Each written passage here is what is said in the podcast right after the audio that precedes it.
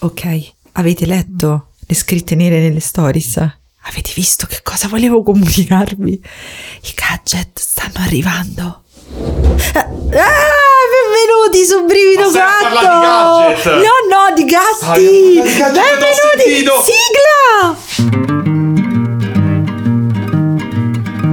Sigla! Hai visto ieri mattina sul giornale? Dice che hanno accoppato il sor Pasquale. C'è chi dice che la moglie chi l'alieni o i satanisti. Però in esatto non ce lo spiega brivido guatto. Mi sto a mangiare banana. Ah, quindi mo copiamo le cose simpatiche degli altri, eh. Io Che so quello che mangio di solito. Io so I banana. taralli, te la banana. Che buona questa banana. Allora, bentornati in questo nuovo episodio. Faccio subito mentre magni di Brivido Coatto, è un podcast dove ogni due settimane eh, io racconto a Giulia una storia paranormale italiana e lei... No, ma non mi Perché l'ho ritrovo. girato, non te va bene. Non lo so fare al contrario. Allora, Brivido Coatto è un podcast è dove... Ginger è un Rogers. podcast. Ginger Rogers faceva tutto quello che faceva Fred Astaire al contrario e io non lo so fare. Esatto. Bene. Dovrei essere la donna che sta un passo indietro. Sempre un passo indietro. Sì, sempre. Rispetto Ma io proprio nella vita quotidiana, Sì, capito? infatti pure adesso se vedi le sedie stai un passo indietro. È vero, è vero. Per Dipende me è un passo di chi? Di un piccolo bambino. che cosa io- Daniele stasera sarà mal di testa, quindi dirà cose allucinanti. Allora, stavo ma- appena, infatti stavo dicendo che questo episodio sarà estremamente strano perché per colpa di Eleonora, anche se abbiamo detto che non era vero, ma Sì, adesso no, che sente il podcast sa che è Eleonora. colpa sua, Che- abbiamo fatto tardissimo a registrare Sì, il podcast. allora noi usciamo no? e diciamo cose normali, va tutto bene, però dato che facciamo lunghe passeggiate e si unite anche Leonora, a un certo punto gli prende il momento della filosofia che iniziano a parlare tantissimo tra di loro, Eleonora però non di si cose di mettono più, quindi facevo... sua, ovviamente. È colpa di sì, Perché non è non mi- colpa tua. lei non dovrebbe eh, farvi trovare così bene a parlare, avrebbe dovuto a un certo punto di dire tipo cose stupide così io No, di dovrebbe parlare. tipo dire una cosa molto razzista, Eh, ad c'era esempio, silenzio e si poteva Le persone educate procedere. fanno questo. È vero, la prossima volta glielo facciamo presente. Comunque, benvenuti su Brivido 4, il podcast dove ogni due prima. ti lo ridico pure io. Io racconto a Daniele una storia drogama italiana. Eh, io racconto a Giulia una storia paranormale. Anche se, se ci seguite su Instagram, sapete che questa settimana questa, questa cosa è falsa. Perché è Daniele. falsa ed è il motivo per cui ho mal di testa.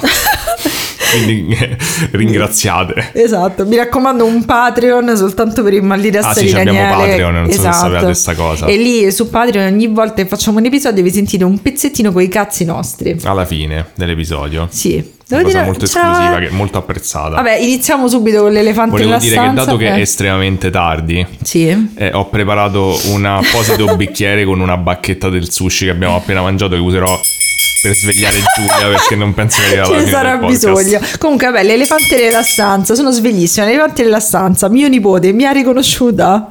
Ah, perché sei, eh, dillo però sei andata al compleanno. Sono andata. Allora, mh, io non so perché. Aspetta, faccio, eh, vai. Non so perché le persone mi vogliono male, no? Cioè, puoi fare la festa dei bambini alle 11 di mattina il sabato. È vero che io mi sono svegliata alle 6 del mattino. Sì, ok? però comunque non- No, i miei rapporti sociali, forse il pomeriggio riesco a spiccicare qualche parola. Sì. Sono andata. Il mio obiettivo era fare nipote. Chi sono io? Però mia madre ha fatto subito: Eccola, eccola, zia Giulia, eccola. Io non Volevo ho fare un po' di capito. suspense.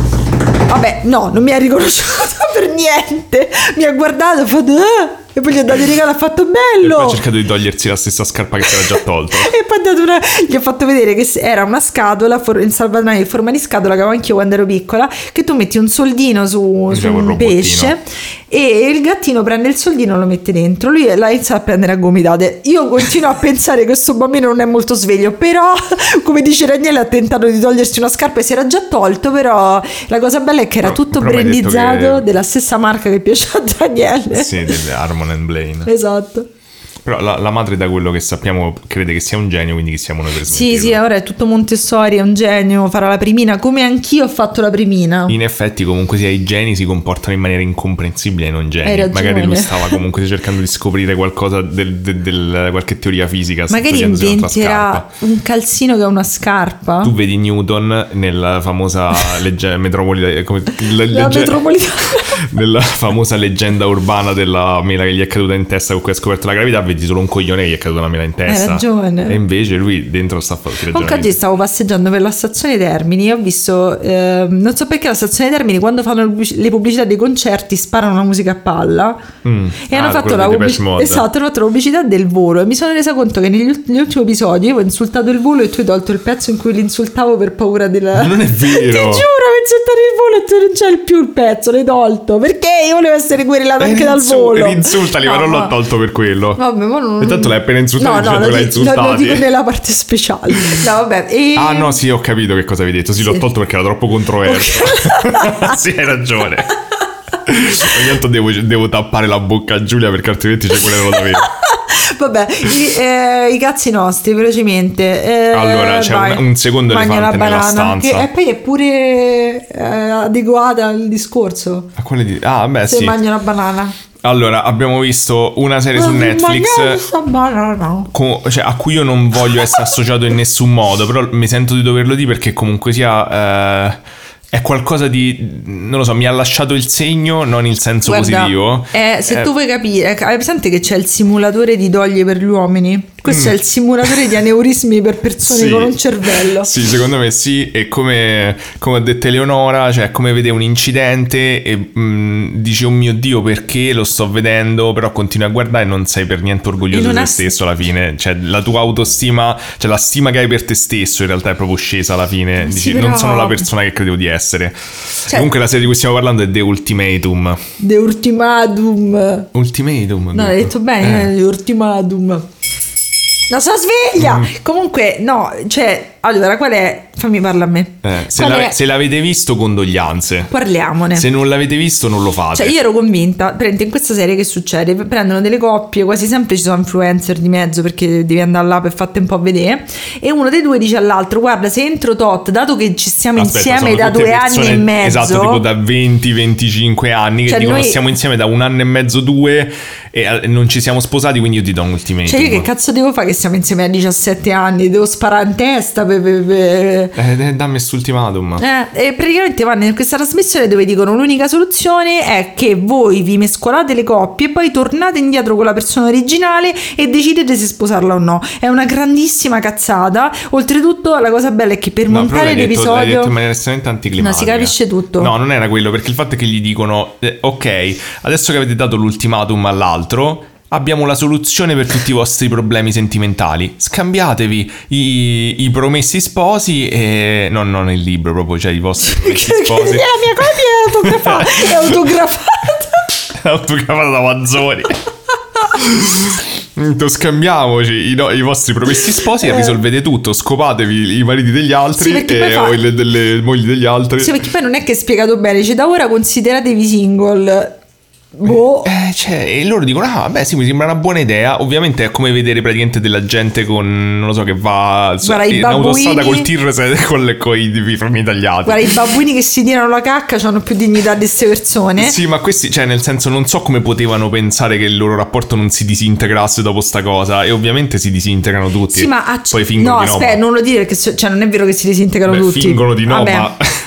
Però, cioè, secondo me è proprio, cioè, state a casa, vi il culo, volete vedere delle persone sceme che fanno non lo cose fate. stupide. Cioè, avete questa tentazione, lasciate Cioè, perdere. io trovo che i reality asiatici abbiano molta più Sì, dignità di sì, questa devo, devo essere onesto anch'io. I nostri sono semplicemente No, i nostri- poracci, ma questo è proprio un mindfuck Anche totale. se sai, l'altro giorno ho avuto quella voglia insana di vedere Pechino Express. Non so che sia. Vabbè, ce lo potremo vedere. Comunque abbiamo visto sta cosa perché c'era qualcosa di stupido da vedere mentre Eh. mangiavamo, ma io me ne pento amaramente. Però, Però ho sei voluto visto vedere ogni con- singolo Ha episodio per detto- come, ha detto- come si distruggevano. Ha detto, lo sai che famo? Vediamolo a letto, così ti dormi e lo vedo. E tipo, lui facciamo.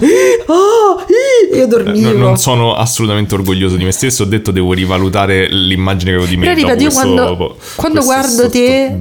Quando guardo te come sei sbocciato nell'uomo che sei oggi, sono proprio orgogliosa. Quando ti conoscevo, dicevi no, se non piango e non penso, non vedo niente. Invece, stando con me, sei diventato stupido. Sì, sì. È bello. Sì, è bellissimo. È una cosa positiva. Eh, però penso di aver toccato il fondo con No, adesso puoi risalire, puoi solo risalire, perché poi è bello che vedevamo quello e Soprano, che comunque Soprano a tratti è difficile da seguire, no? succedono cose complicate e mi faceva la ma- male la testa per questo rispetto che Soprano. Sì, ma il soprano ti fa male la testa perché ti sprona la testa. Quest'altro ti. Cioè, io mi sono sentito di aver perso tipo 50 punti di Cioè- IQ se, se, se esistessero veramente. È come se ti hai fatto 50 canne tutte insieme, proprio ti soffritti il cervello. Sì, sì, proprio ho perso tutti. n- n- proprio un blocco intero dei neuroni vedendo sto cosa. Vabbè, ma che te serve? Sei intelligente. Comunque, eh, ci mancano due episodi di Soprano, abbiamo finito.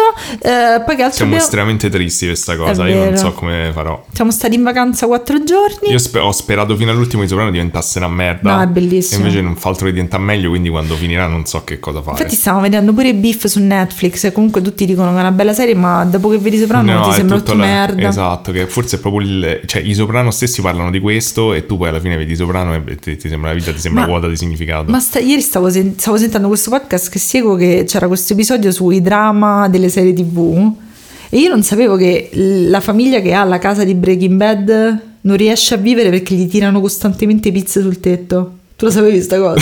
no, perché mi ricordo c'era la. Ah sì, c'era la scena che tirava pizza e dice che hanno dovuto mettere una, una fence Per una-. Per le pizze. dice che gli lanciano tipo 15 pizze al giorno. Però mi metterei seduto lì così, ah, me la prendo e me la mangio. Quella americana. E poi hanno detto che tipo i fan erano sconvolti perché la pizza non era tagliata, cioè sembra che in America tu la pizza te la tagliano per forza e dice che loro erano sconvolti che era una schifezza questa cosa. Ma quale pizza non era tagliata? La pizza serie? del tetto. Eh, per questo quindi si sono arrabbiati Sì, sono e continuano. arrabbiati. Vabbè, vedete che vi facciamo pure cioè, informazioni, serie tv. Eh, comunque adesso io sono diventata una Vedrete che book, informazioni faccio io dopo. una book influencer. Sono felicissima di questa No, però posso dire una cosa, Daniele, ti voglio Eh. dire cosa. io, io ho sempre sofferto da piccola perché non sono mai stata una grande lettrice, ma non sono mai stata una grande lettrice. Vabbè, adesso le, tipo le vocali le leggi bene. C'è voglia. Però il mio problema di essere una grande lettrice è che io mi addormento, cioè se io leggo dormo quasi sempre. Sì, ma questo è il tuo problema nella vita, Sì, non nei- di essere qualsiasi, qualsiasi cosa, nei discorsi, qualsiasi mi addormento. No, sono sveglissima, però sono felice, capito? Io, io ho trovato gli audiolibri, gli audiolibri mi permettono di leggere quindi... Il, No, vuol dire ti permetto No, di leggere? per- Scusa, dovresti dormire di più con gli No, audiolibri. le- no, invece no, perché io mentre lavoro mi ascolto i libri, Ah, no? quindi ok. la, mia, la mia mente si espande mentre lavoro. E io ho sempre sofferto crescendo che tutte le, le amiche che avevo crescendo facevano no, io sono troppo una fan dei libri e adesso mi sento liberata da questa cosa leggi, perché ho senti, consigliato un libro, stessa non me ne cosa. frega un è- cazzo è uguale. non Io ho dei libri L'odore del libro. delle pagine del libro. Vabbè, comunque mi sa grazie che cioè, a- da una parte non so la casa editrice, mi dovete dare almeno 50 euro perché comunque un botto di gente l'ha comprato su Vinted anche, però cioè, capito? Vabbè, E, però mi questo sento davvero dirlo se volevi i soldi dalla casa editrice. cazzo. E, mm, però lo cioè, io posso dire un'altra cosa, un'altra cosa, poi inizio. Eh, no, Devo dire un'altra cosa. Però notte. allora io sto facendo l'impresa della mia vita, sto cercando di ascoltarmi tutto il cazzo di Via col Vento. Eh. Sono 45 ore di audiolibro. Ok. Me ne mancano 20, quindi Quante sono... volte hai dormito? No, mai. Mm. E io devo dire una cosa, Eh. è proprio bello sto libro, cazzo. Perché, cioè, io, cioè, Via col. Vento, quando uno pensa al fatto di Via col Vento, pensa, oh mio Dio, che belli gli schiavi, eh, frustiamo tutti. Invece è un libro bellissimo che parla di una persona che vede viziata, non è successo un cazzo nella vita, che vede il suo mondo che si distrugge. Almeno fino adesso a me piace un botto e la questione pure de- del razzismo per ora non è centrale. Cioè, io dicevo, dicevo a Daniele, Via col Vento, il film è il Bridgerton degli anni 30. Solo che Bridgerton è come se io potessi cogliere questa Capito? magia, però voi forse coglierete. Ca- capitelo con me, lo capiamo. Se volete leggere il libro, secondo me, oh regà, vale la pena. A me piace, è un sacco autoironico, l'autrice è figa, ci ha messo 10 anni, viva la vita. Vabbè, Brivido 4 cancellato. Vabbè. Comunque, se vi chiedete perché Giulia sta a 1000 è perché il modo per Sì, contrastare il e sonno. ho mangiato una banana. Vabbè, eh, ora inizio. È tutto falso, è Sì, una è tutto falso. Però non lo so, questa settimana è stata davvero molto stancante per me. Sì, E basta. ok. E quindi inizio. Perché devono avere pietà di te, quindi. No, no. Volevi far pena. No, non volevo fare pena. Però Quella è la mia specialità del podcast. non so, mo sono riflessiva su questa cosa. Su che? Su, su questa mia stanchezza, però mm, io il weekend rivivo, capito? Organizzo tutte queste cose da fare, poi mi diverto. Bene, Cosa c'entra questo? non lo so, no, il weekend ri- rinasco un po' e poi rimuoio la domenica pomeriggio. Eh Sì, perché la domenica è una giornata non di un- merda. non è uno stato emotivo normale. No, non è adesso è normale. Bene, iniziamo subito. Allora, dovete sapere che dopo che abbiamo fatto l'episodio con Elisetta Crimine Vero, io, io e Elisetta ci sentiamo tutti i giorni su WhatsApp, ci mandiamo un sacco di audio, ci, ci commentiamo le cose. Gli ho mandato un audio di 3 sì, ore, di 3 minuti e 50 sulle creme solari. Si potrebbe dire che hai tanti amici. Per Eleonora questo. Come Eleonora. E mm, lei mi è, le- per continuare il tema del, del mese che ha i figli che uccidono i genitori, quindi in tutte queste storie io non posso creare suspense, cioè è inutile io la crei perché tanto sapete già chi è l'assassino, eh, mi ha consigliato questo caso che non, non conoscevo. In realtà ho trovato un botto di figli che hanno ucciso i genitori, che bello. Mazza. Cosa dice la nostra società? Però a parte questo, eh, mi ha consigliato questo caso che è uno dei mh, parricidi forse più famosi italiani e quindi oggi ve lo andrò a raccontare. Posso dire che mi fai un po' paura? Perché? in questo stato hyper mi fai un po' Senti, paura. allora, se stavo moscia, vi lamentate che no, no, sono hai moscia. ragione, ho detto solo che mi fai un po' paura, Cioè, però allora, preferisco che se dormi. Probabilmente io tra un quarto d'ora, io gliel'ho detto, io, io sento che ho ancora mezz'ora in canna. Eh, ma non ci basta mezz'ora Ce la faremo, ce la possiamo fare. Cioè, la gente, la gente c'ha da fare, c'ha le cose sue. Bene. No, sta totalmente nella negazione. Bene. Allora, eh, oggi parleremo del eh, delitto compiuto da Pietro Maso. Lo conosci? Ok. No. il maso lo conosco da altri episodi. Amore, noi dobbiamo essere professionali però. Ok. Allo Eh, yogurt. ridere, questa non era male. Un po' faceva ridere. carina. Mi dispiace che vecchiassi i vostri, vecchiassi vostri tormentoni preferiti e nessuno ha detto lo yogurt del maso. A me dispiace. Però il Taj Mahal non mi aspettavo che fosse così alto nelle Beh, vostre Taj Mahal in preferenze. effetti è altino. Bene, i miei- le mie fonti sono SkyTG20, eh, devo dire non c'è, non c'è niente di No. Pulcinella, Allora, SkyTG24, neanche ascolto. History, Wikipedia, il Post, chi, il Corriere del Veneto A nessuno e interessano e dei social post. Per- no, eh, loro- ma loro ho visto, cioè io non l'ho capito comunque, cioè se tu sei l'amministratore di responsabile Eh. di Pulcinella, ma perché c'è una sezione vostro forum tipo foto di Napoli e poi ci sono Eh, perché- i criminali? Non riesco a capire perché. Che vuol dire? Perché sono cioè, le- le- tra i posti più amati da Pulcinella. Lo- l'omicidio è Napoli? Eh, cioè no, a Na- a Napoli... Cioè, forse però è vero, pure io come persona ho tanti interessi, quindi magari Pulcinella ha Eh, c'è detto intanto mi faccio il il, blog. eh, il true crime. Avevo scoperto come si diceva Pulcinella in francese, te l'avevo detto ieri, me lo sono scordato. Pullesinella di una Pulesinelle, vabbè, comunque. Allora, andiamo a parlare di questo Del assassinio. Maso, Pietro Maso. Eh, tra il- siamo a, Montecchia di Crosara. Allora, io l'ho trovato pronunciato Montechia e Montecchia. eh, che cosa vi posso dire? In questo ridente paese in provincia di Verona. Mm. Ed è la notte tra il 17 e il 18 aprile del 1991. Questa ridente cittadina, che non andremo a, ripronunciare perché sicuramente la Sì. sbaglieremo, eh, è, una- è un centro agricolo, cioè le persone che ci sono basano la loro ricchezza sul vino e le ciliegie, che si chiamano tipo ciliegie durelle, una cosa un po' sessualina del genere.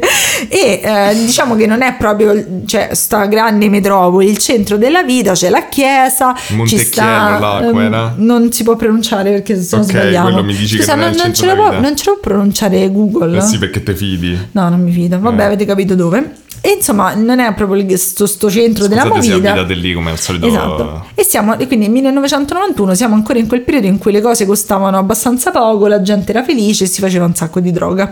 Per mettervelo, se La siete- droga, in, la ah, droga è in molto importante. costava poco. I carabinieri vengono Quindi cioè, adesso la chiamati. gente non si droga perché costa troppo. Eh, oddio, no, no, sai, io so che adesso la droga costa poco. Eh, me lo immagino dal tuo stato emotivo, prego. Bene. I carabinieri. Oh, raga, no, è seria sta cosa. Eh, non eh. siamo la mostra del suo serial killer di Milano che vende le tazze. Eh. Noi siamo se- persone serie. Anche se prima sei partita con i gadget. No, no, no, tu non hai sentito niente. Eh, io ho sentito come. Pensa se faccio tipo tutte tovagliette da cena con Jeffrey Dahmer. Perché che manco cazzo i c'è? casini. Non ne so. Ho scritto buon appetito. Va bene. Comunque, vabbè, no, torniamo seri. Eh, Dobbiamo essere seri. Quindi i carabinieri vengono chiamati in via San Pietro, in questa villetta a due piani, dove c'è questo vicino che di- dice: Guardate, sono stato allertato dal figlio della coppia che vive in questa villetta Eh, perché dice di aver visto delle gambe. Sì. Allora, io spero non sia. Stavo bevendo, potevo fare la gif Esatto, classica esatto. Inizialmente dicevo speriamo che non sia un caso di Daniele che c'erano gambe e basta. Comunque, insomma, eh, arriva la polizia, uno dei vicini era entrato nella casa e purtroppo vengono scoperti i due proprietari della casa, marito e moglie, che sono morti. Immaginavo Chi purtroppo. sono le vittime? Le vittime sono Antonio Maso, che ha 55 anni, è, una- è un, è un benestante Proprietario terriero, agricoltore, un uomo che viene molto rispettato perché nella zona dicono ha sempre lavorato, ha sempre messo da parte i soldi, quindi adesso se ha questo benessere economico è perché si è fatto un culo. La- la- l'altra vittima è sua moglie Teresa che se non sbaglio aveva 47 anni ed era una casalinga e una sarta. Entrambi comunque erano rispettati nella zona ed erano molto conosciuti. Inizialmente, vedendo la scena del delitto, pensano che si tratti di una rapina, perché come ti ho già detto sono una coppia, hanno i soldoni, sol- soldetti medi, Ok.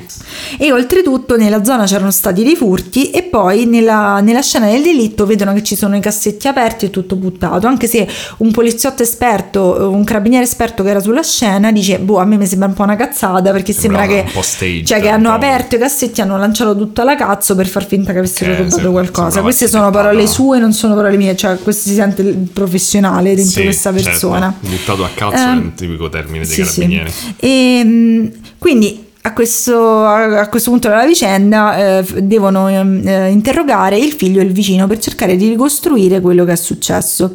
Ma il figlio è un personaggio molto particolare, spoiler, cioè è inutile che vi dico, cioè, vi dico chi è il colpevole. L'ho intuito. L'avete intuito. E il, il, il, il, figlio è un personaggio, come dicevo, molto particolare perché è un ragazzo la, con la moda di quegli anni, quindi hanno quei capelli un po' strani, un po'... 91 che in Eh c'era. sì, tipo un po' geometrici. Buttato lì la data. Bravo, per l'hai letta comunque. Non l'ho letta, ma me la ricordavo. 17-18 aprile. Mm. Perché è appena successo. Vabbè. No, perché ho pensato che era vicino alla, alla data odierna.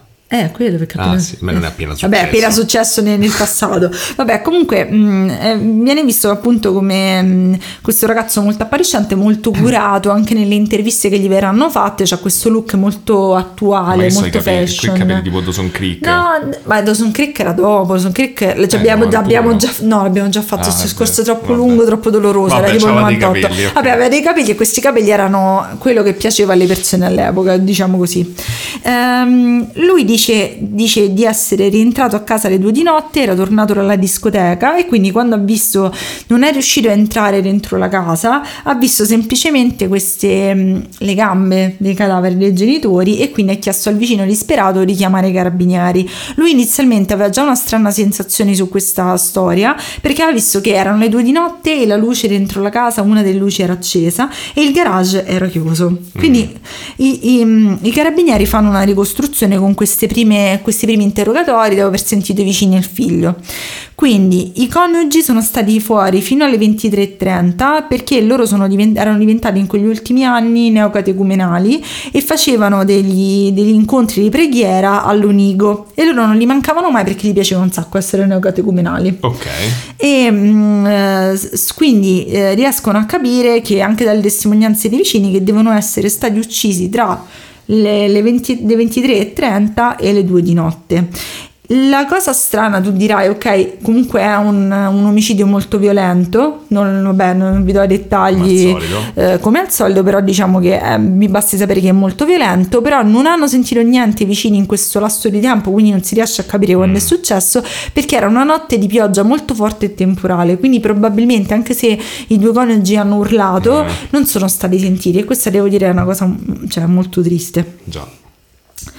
Ehm, il figlio dice di, la serata del figlio da quello che dice inizialmente è stata questa. È tornato alle 23 perché il padre di solito quando tornava da questi incontri dato che il, il ragazzo era un frequentatore della movida a differenza di me che vado a dormire alle 10 e un quarto ehm, a volte anche alle 11 però eh, e si faceva lasciare la macchina dal padre in maniera che potesse andare con i suoi amici in discoteca.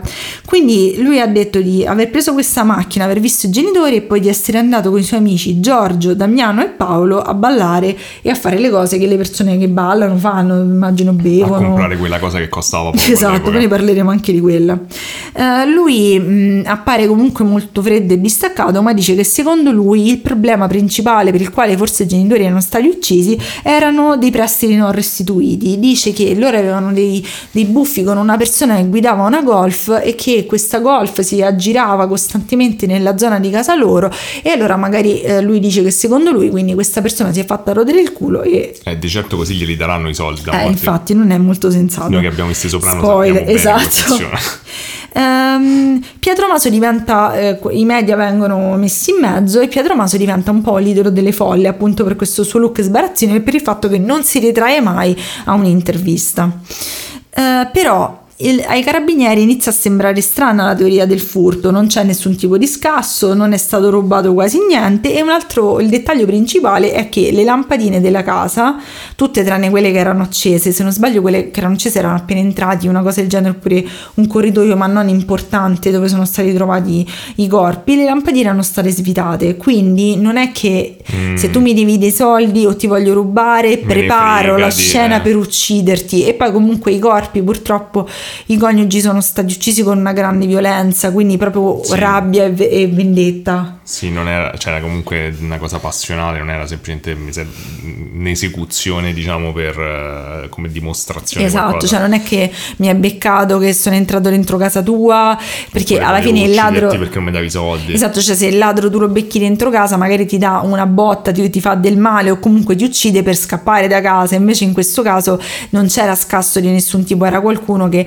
o sapeva dove loro avevano, mh, mm, avevano, delle chiavi nascoste nel giardino, però questa teoria delle chiavi del giardino è un po' meno accreditata perché comunque se non sbaglio o le hanno ritrovate o comunque è una persona che sapeva muoversi bene dentro la casa e sapeva di... Eh, svita anche le lampadine. Esatto, che non è una cosa da poco. Cioè non che non sapeva svitare le esatto. lampadine, però magari sapeva che doveva svitare quelle perché se no si vedeva da fuori, che ne so. E quindi loro si concentrano un attimo sui testimoni e soprattutto appunto su, su Pietro, perché Pietro appunto era, era estremamente presente, era estremamente freddo, sembrava, loro proprio descrivevano i carabinieri che lui gironzolava, cioè gironzolava vedendo loro che cosa facevano come se non fossero i suoi genitori che erano stati uccisi eh, in maniera così brutale. Non è un buon segno, suppongo. Esatto. E neanche l'incipit di questa settimana ci fa ben sperare. No, cioè forse, forse perché già so, però Vediamo e, e, si concentrano un po' su, su, Pietro. Vediamo un attimo chi è Pietro. Pietro eh, è il più piccolo di, e ha due sorelle che ah. si chiamano Nadia e Laura e eh, dice di essere nato con la meningite, quindi ha passato la gran parte della sua infanzia a letto con un controllo molto costante dei genitori che però lui eh, successivamente descrive come delle persone molto fredde, cioè come delle persone che non, non erano, erano controllanti ma non molto presenti come genitori, anche se da un'altra parte in altre fonti si trova il fatto che lui essendo il figlio più piccolo sia le sorelle che i genitori lo viziavano tantissimo non gli dicevano mai di no quindi non lo so sono mm. due versioni diverse um, lui ha detto che appena eh, si è sentito meglio ha tentato di entrare in, eh, in, seminario, però non ce l'ha fatta, non è una persona costante e eh, dopo essere tornato dal seminario ha detto vabbè Ma basta. Ha avuto la vocazione, qualcosa. Mm, dice che comunque i genitori sono sempre stati molto religiosi, mm. quindi l'hanno spinto a fare questa cosa, ovviamente in seminario non aveva nessun tipo di controllo, era lontano dai genitori che vedeva come controllanti, quindi ha provato ma non ci è riuscito e quindi appena tornato ha detto senti io non ho vissuto fino adesso e quindi intorno ai 13 14 anni inizia quindi a eh, droga, discoteca, gioco Scusa, d'azzardo. Quando è andato a fare il seminario? Quando, tipo 13 se non sbaglio. Ammazza. Sì, era, era molto che piccolo. Poi non puoi, cioè fai tipo quella cosa del prese, eh, penso di sì, penso la preparazione. Che, non so niente, però faccio finta di saperlo. Lui dice che comunque successivamente sapremo che lui aveva già eh, iniziato ad avere dei, dei, rancori molto forti nei confronti soprattutto del padre dai 14 anni, dopo degli scontri, perché lui comunque scappava, andava mm. via, rubava cose. Vabbè, era adolescente. Era un adolescente però parecchio intenso, perché comunque gioco d'azzardo, eh, droga, d'azzardo. prostitute. Prendeva, scusa. Poi vedremo. Ok. Um, lui inizia ossessivamente, cioè lui vuole diventare un queen bee, cioè un king bee, vuole inventare inventa ogni volta le nuove mode, dicono che una volta l'hanno visto andare in discoteca con gli stivali, vestito da palombaro con un accappatoio. E tutti, madonna mia, che figata! Ok. Vabbè, è un look. Vabbè, se qualcuno lo pensava. Dice che sua zia era una sarta e quindi si inizia a far cucire delle cose allucinanti in maniera che ce l'avesse soltanto lui e quando entrava in discoteca diceva, oh, madonna santa, questo eh, che uomo di moda. Talento. Sì, cioè voleva essere un lanciatore di mode. però un po'. Sì, perché era, era un paesino piccolo, Mm, quindi sì. diciamo, cioè, da una parte, boh, se uno vestiva palombare avrei detto chiamate la Neuro, invece lì no, scicchissimo, erano tutti vestiti da palombare. Però, insomma, la- il suo mito della vita era il protagonista di Miami Vice. Io non ho mai visto Manco Miami io. Cioè, io, io pensavo che era tipo Beverly Hills Cop, ma credo che siano due cose diverse. Però non è una cosa sempre con i poliziotti a Miami. Eh, penso che sia la squadra Però anti, una è Beverly Hills, una è anti Miami. Vice che è gioco d'azzardo, prostituzione, Eh, queste cose qua. Boh, sì. E dice che quindi era Ma talmente abbiamo tanto... stupito, eh? Con Eh, vabbè. Sicuramente avrete voglia di Miami Vice. Sì, sì, assolutamente. E dice che appunto il suo mito era questo personaggio di Miami Vice, tanto che questo tizio, non mi chiedete perché, accendeva le sigarette coi soldi e lui si accendeva le sigarette con le 50.000 lire. Poteva farlo quel mille. Eh, pure secondo me, però Vabbè. doveva fare il figo, cioè era- abbiamo capito che comunque era tutta una specie di, Eh, di- di ripeto, dove grande... prendeva i soldi, ma poi vabbè, l'hai detto in. Era, era tutta una, una grande facciata per cercare di essere figo, recuperare questi anni che lui ha visto. In alcune cose ho trovato pure il fatto che lui avesse creato una specie di finto, mh, cioè, mh, cioè lui faceva una differenza tra Pietro e Maso, lui ha detto, e questo Maso era questo, cara- questo personaggio che si era inventato, tipo Miami Vice, super figo. Io questa cosa non la so, non so quanto sia importante nella storia, quindi Eh, prendetela tipo, così. mm, Coso, Ziggy Stardust. Esatto, cioè lui ha scritto un libro eh, per Mondadori, se gli- eh, secondo me si piglia pure i soldi, non lo comprate, rubatelo. Bene, mistico anche al crimine, Così come in Miami Vice. Vedremo. Ehm, quindi già mi ha intristito. lui, ehm, il centro della movida di questo piccolo paesino è questo bar chiamato Bar John. Hai presente quando negli anni 90 davano tutti i nomi Sì, inglesi sì, alle cose che faceva tipo il bar 2000, queste cose qua. C'era tipo. tutto, era tutto 2000, era tipo, Sì. Mi ricordo dopo il 2000 che mille cose a mille lire erano diventate tipo, tipo 2000 cose. Sì. Beh, e comunque lui era, era al centro della vita di questo bar dove c'era il biliardo, lui poi era molto amico anche con persone molto più grandi, con eh, persone adulte perché appunto gli piaceva, eh, che so, bella vita. E, ehm, esatto, e lì era con, ehm, si ritrovava con eh, questa specie di gruppo di adepti che erano Damiano, che era un ragazzino molto piccolo, Giorgio, che era il suo migliore amico, e poi Paolo, che viene descritto come uno un po' sciapetto. Eh, tutti, tutti loro sono uniti da questo desiderio molto anni 90, capito? Anni fine anni 80, fare una inizio boy 90 di fare, no, di fare soldi. Infatti, secondo me, se facevano la boy band era meglio. Spoiler. Il 19 aprile eh, i carabinieri quindi iniziano a dire senti eh, mm, Maso vieni un attimo da noi perché c'è qualcosa che non ci quadra. Quindi lo fanno sedere lo iniziano a interrogare e gli dicono guarda ci sono due cose che noi non riusciamo a capire. Abbiamo trovato a casa tua dei tuoi jeans dove palesemente c'è una macchia di sangue come lo spieghi? E poi gli dicono che una delle sorelle si era insospettita perché ha visto che dal conto della madre mancavano 25 milioni di lire. E que- era stato fatto un assegno a nome della madre per il 15 aprile del 91, quindi solo due giorni prima della morte, e su una delle rubriche telefoniche ha- hanno trovato una specie di esercizio di compilazione di questo, di questo mm, assegno. assegno, come per fare delle prove. Fingere di fare la firma. Vabbè, questo è un genio questo. E eh, dicono insomma che questo, questo assegno era stato in- incassato dal migliore amico di Pietro, Giorgio, quello che vi avevo detto prima. eh, e la cosa strana è che cioè, non si riesce a capire perché la madre avesse dato questi soldi a questo Giorgio se era soltanto la persona che gli portava la spesa dal supermercato. Cioè, che Un cazzo di spesa hai fatto? 5 milioni di spesa? Non lo so. un po' tanto. E, e quindi eh, viene interrogato su queste cose. Alle 23 dello stesso giorno, alla fine, Pietro crolla, ammette di aver falsificato l'assegno e di aver ucciso insieme a tutti i suoi amici i suoi genitori. Insieme a tutti i suoi amici. Tutti i suoi amici, ma lo dice proprio come se stesse appunto a leggere la lista della spesa, molto tranquillo, glaciale, e eh, dice che il suo movente era molto semplice. Lui voleva i soldi dei genitori e voleva che- avere questi soldi non aspettando che i genitori morissero in maniera naturale. A questo Ah. punto i carabinieri gli dicono: Accelerando il processo. Scusa, dolcissimo Angelo, però tu hai due sorelle. Esatto. Avresti dovuto dividere i soldi. Eh. Lui ha fatto che problema c'è? Le avrei ammazzate. Cioè, quindi avrebbe aspettato che Avrebbe la morte ucciso- dei genitori per poi uccidere no, le sorelle. avrebbe, cioè lui ha ah, detto poi avrebbe ucciso anche le sorelle dopo aver Esatto, ucciso. pe- e poi ha detto che avrebbe Madonna. ucciso anche tre, cioè due dei suoi tre collaboratori in maniera da dividere i soldi solo lui e il suo amico Giorgio. Quindi Ma Giorgio realtà, sarà contento di eh, non in essere era, tra quelli che venivano uccisi. cioè in realtà era diventato un'escalation, cioè era solo l'inizio insomma di uccidere i genitori perché comunque li voleva tutti i soldi per sé. E poi approfondiremo appunto più avanti sul perché. E non l'hai appena detto per i soldi? No, sì, però cioè, mh, non, Non è, è così quello, semplice. Ma eh, vediamo un attimo com'è andata davvero la questione, perché ovviamente lui è un fiume in piena, inizia a spiegare tutto il suo piano e in realtà il suo piano lo- Complimenti. loro lo chiamano il lavoro, cioè lui e i suoi amici dicevano che eh, questo omicidio lo chiamavano il lavoro come nome in codice. Che Lui- complimenti per il nome in codice. Vero. Lui ammette di ave- che aveva iniziato a pianificare l'omicidio dei genitori già da un anno, ma soltanto negli ultimi cinque mesi aveva deciso, come una persona dinamica, eh, solare, di mettere in atto, di organizzare in, eh, in maniera vera e propria con i suoi amici questo assassinio. Lui ha iniziato a fare una stima in maniera anche molto, sai, molto ingenua di secondo lui quanto avevano i genitori. Scusa, quanto- quanti anni aveva quindi lui 19. adesso? 19. ok. E lui aveva deciso che i genitori avevano un patrimonio che ammontava circa un miliardo e 200 milioni. Mila lire. Un miliardo e 200 milioni. Un milione e 200. Un miliardo o un, un milione? miliardo. Eh. Un miliardo e 200 milioni. Eh. Ok. È tipo un milione di euro Eh, adesso. ce la posso fare, cioè, ce l'ho fatta, sono stata bravissima. E mm, lui comunque eh, aveva deciso questa cosa mettendo nel- nell'equazione anche la casa. Ricordati questa cosa perché secondo me fa una cosa molto stupida dopo. Lui comunque aveva una vita molto dispegnosa perché andava nel casino di Venezia, si faceva di est- ecstasy e si faceva due grammi di cocaina al giorno.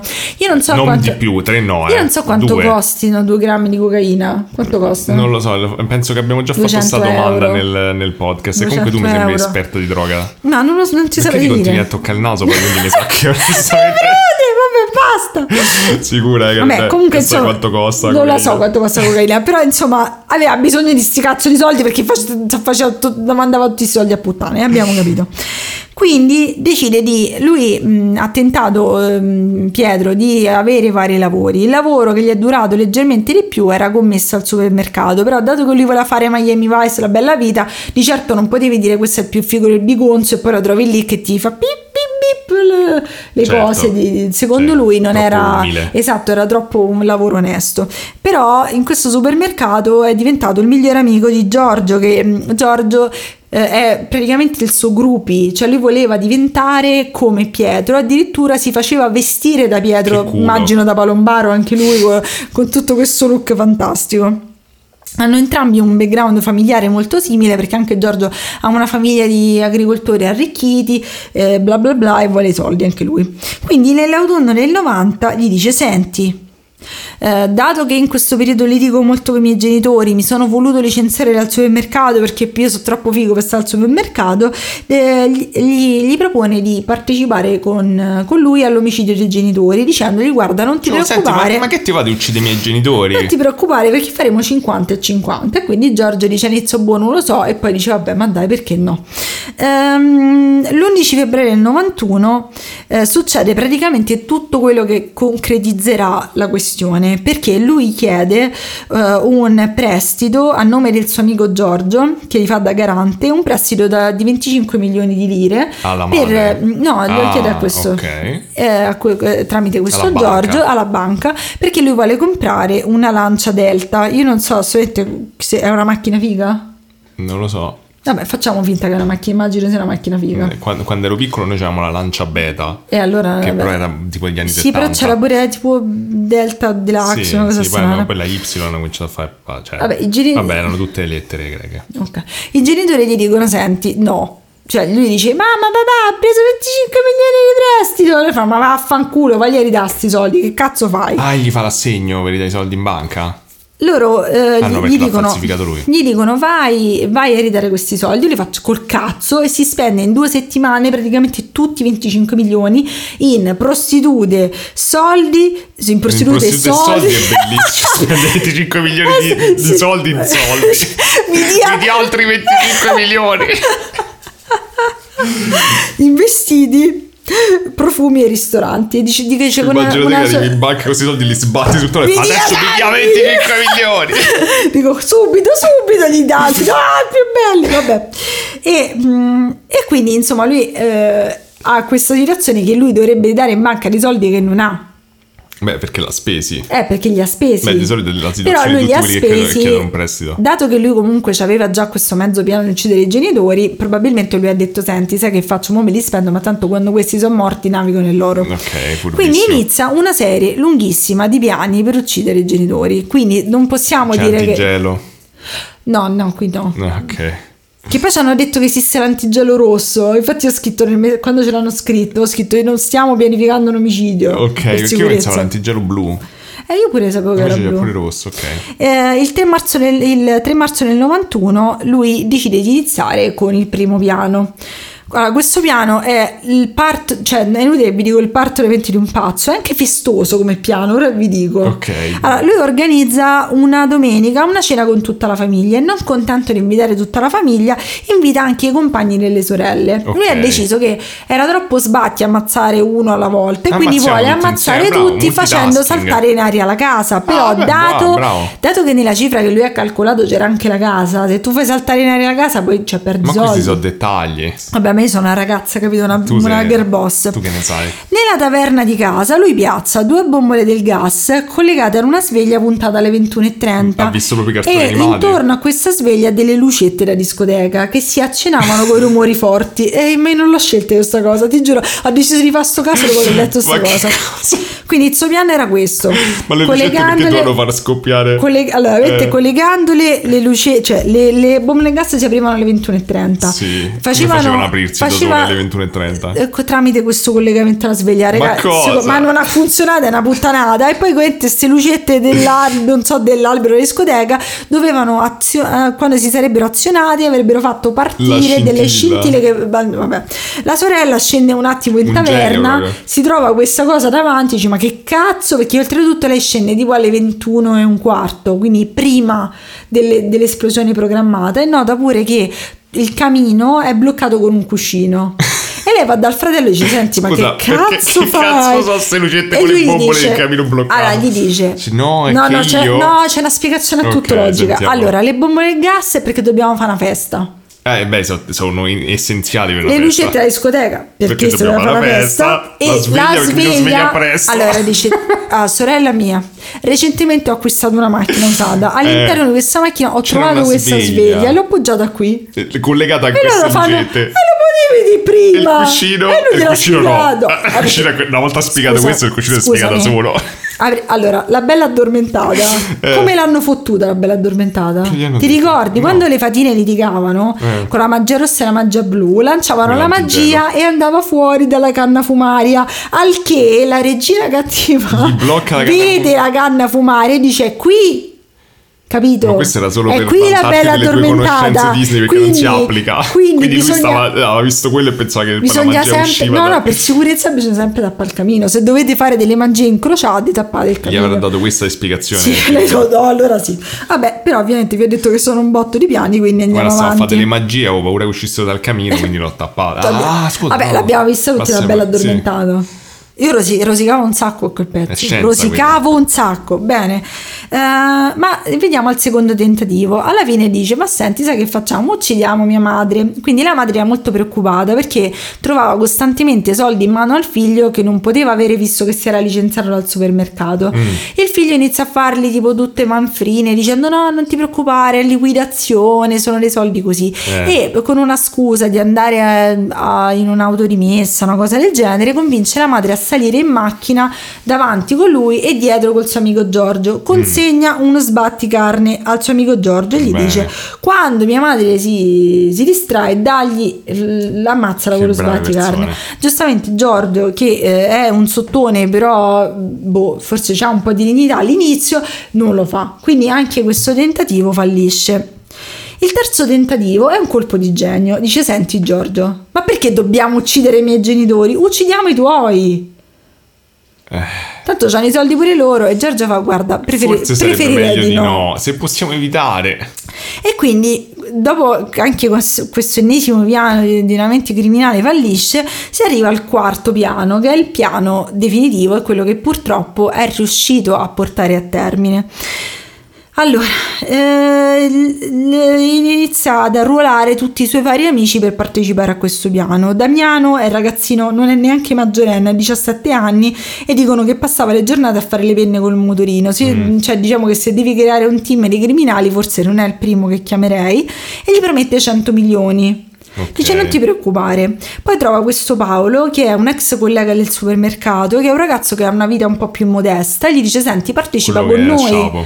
Esatto, partecipa con noi, facciamo questo magnifico team e Paolo accetta e lui per ringraziarsi questo Paolo e mantenersi la sua fiducia gli regala 200 milioni. un cellulare nel 91. No! Ma sai che è andata male, quello 100 milioni, questo è un cellulare. Beh, però un cellulare subito contro 100 milioni dopo. Pure te c'è ragione. Quindi inizia ad arruolare questi vari amici e eh, il 15 aprile però lui è ancora nella questione che il suo amico deve ridare questi soldi alla banca.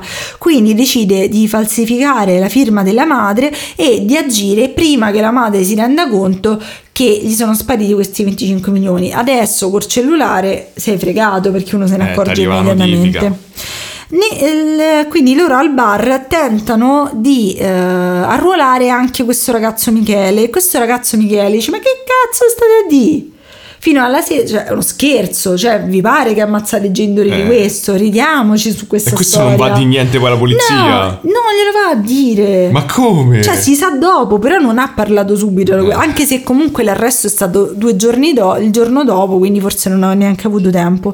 Quindi la notte del- dell'omicidio, eh, loro si ritrovano al bar John dove questo Michele dice: Senti, ma che cazzo stai dicendo che stai andando a uccidere i suoi genitori? Vi riporto a casa, ok? Eh, tornano. Tornano a casa di, di Pietro e preparano la scena, iniziano a svitare le lampadine e quando i genitori tornano purtroppo- perché volevano che i genitori fossero al buio, secondo me era pure una cosa di godardia di non Eh, vederli. sembra. Quindi quando i genitori tornano alle, ven- alle 23.10 eh, iniziano a colpirli con vari oggetti contundenti e si erano portati una maschera da diavolo e una da anziano, che però poi non hanno usato, Ma perché? ma che ne so. Quindi iniziano a fare. Guarda, c'è, lo- c'è la cosa che succede sempre: che ovviamente pensi che uccidere le persone è tanto facile. Purtroppo è un casino. La madre c'è un grande accanimento soprattutto sulla madre. E dopo che hanno finito di fare, si erano messi delle tute per fare questo assassinio, si cambiano tranquillamente. E Paolo e Damiano tornano a casa. Invece Pietro e Giorgio vanno in diverse discoteche, si fanno vedere. Se non sbaglio, c'era tipo una selezione per Miss Italia, una cosa del genere. Si fanno vedere in maniera da crearsi un alibi. Quindi in realtà i genitori muoiono pure sapendo che il figlio li sta uccidendo, Eh almeno sì, se si fossero messi le sì. maschere. Poi non vi dico tutti i dettagli, se volete come al solito vi invito a cercarli o andare No, da persone non più cercate, serie. dai. Il 20 aprile vengono arrestati e, mm, e comunque l'opinione pubblica inizia a, in- a inferocirsi tantissimo su Maso per il fatto che appunto sembrava che non gliene fregasse niente né, né a lui né ai suoi amici che non sembravano per niente pentiti. Ehm, sembra anche che Maso abbia detto a tantissime persone, anche ha chiesto consigli ad altre su come uccidere i genitori, dicendo: Ma non è che avete un killer, un assassino qui in questo Un paesino Bitcoin." minuscolo? eh, che, Ma che- se, se- se dovessi raccomandarmi un un, amico killer, mio, chiamiamolo Paolo. dovessi uccidere gli amici. Il 23 aprile ci sono i funerali dei genitori che comunque sono molto sentiti perché comunque la comunità è stata sconvolta, immaginati una cosa del genere, e però si arriva a un momento in cui serve ovviamente una perizia psichiatrica.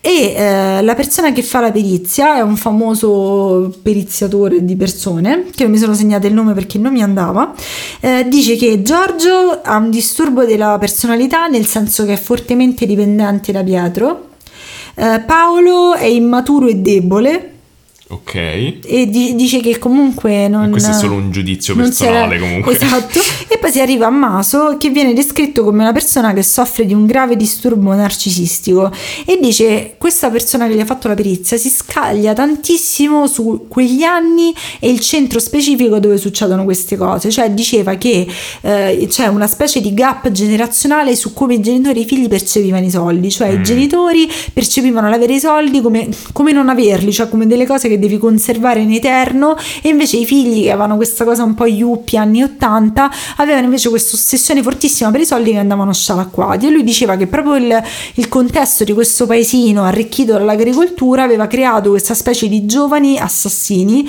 per il loro modo di vivere. E ovviamente quelli del paesino non erano contenti perché la stampa inizia a fare dei servizi di costume dicendo, Dicendo che sto paesino ah il paesino di assassini." merda vaffanculo e insomma non- diciamo che non, è- non ha aiutato la cosa nel frattempo ovviamente Maso è in carcere e diventa l'eroe di un sacco di giovani che gli mandano delle lettere dicendo oddio Ma hai fatto esattamente no Palombaro." ha detto esattamente volevo uccidere i miei genitori aiutami e, e è pieno di donne che gli offrono No. varie cose Mm, il nel febbraio dell'80 del 92 inizia finalmente il processo una delle cose su cui ci si concentra di più è che Pietro Maso si veste da, da dandy con fazzoletto con Mm. monografie con tutte cose tipo sfilata di moda si cambiava anche più volte durante Il processo. durante il processo e eh, da alcune intercettazioni che vengono fatte risulta che lui era felice come una Pasqua di essere diventato finalmente famoso. Beato te, guarda, cioè, proprio ne è valsa la pena. E un'altra cosa che fece infuriare tantissimo l'opinione pubblica è che lui in quel periodo specifico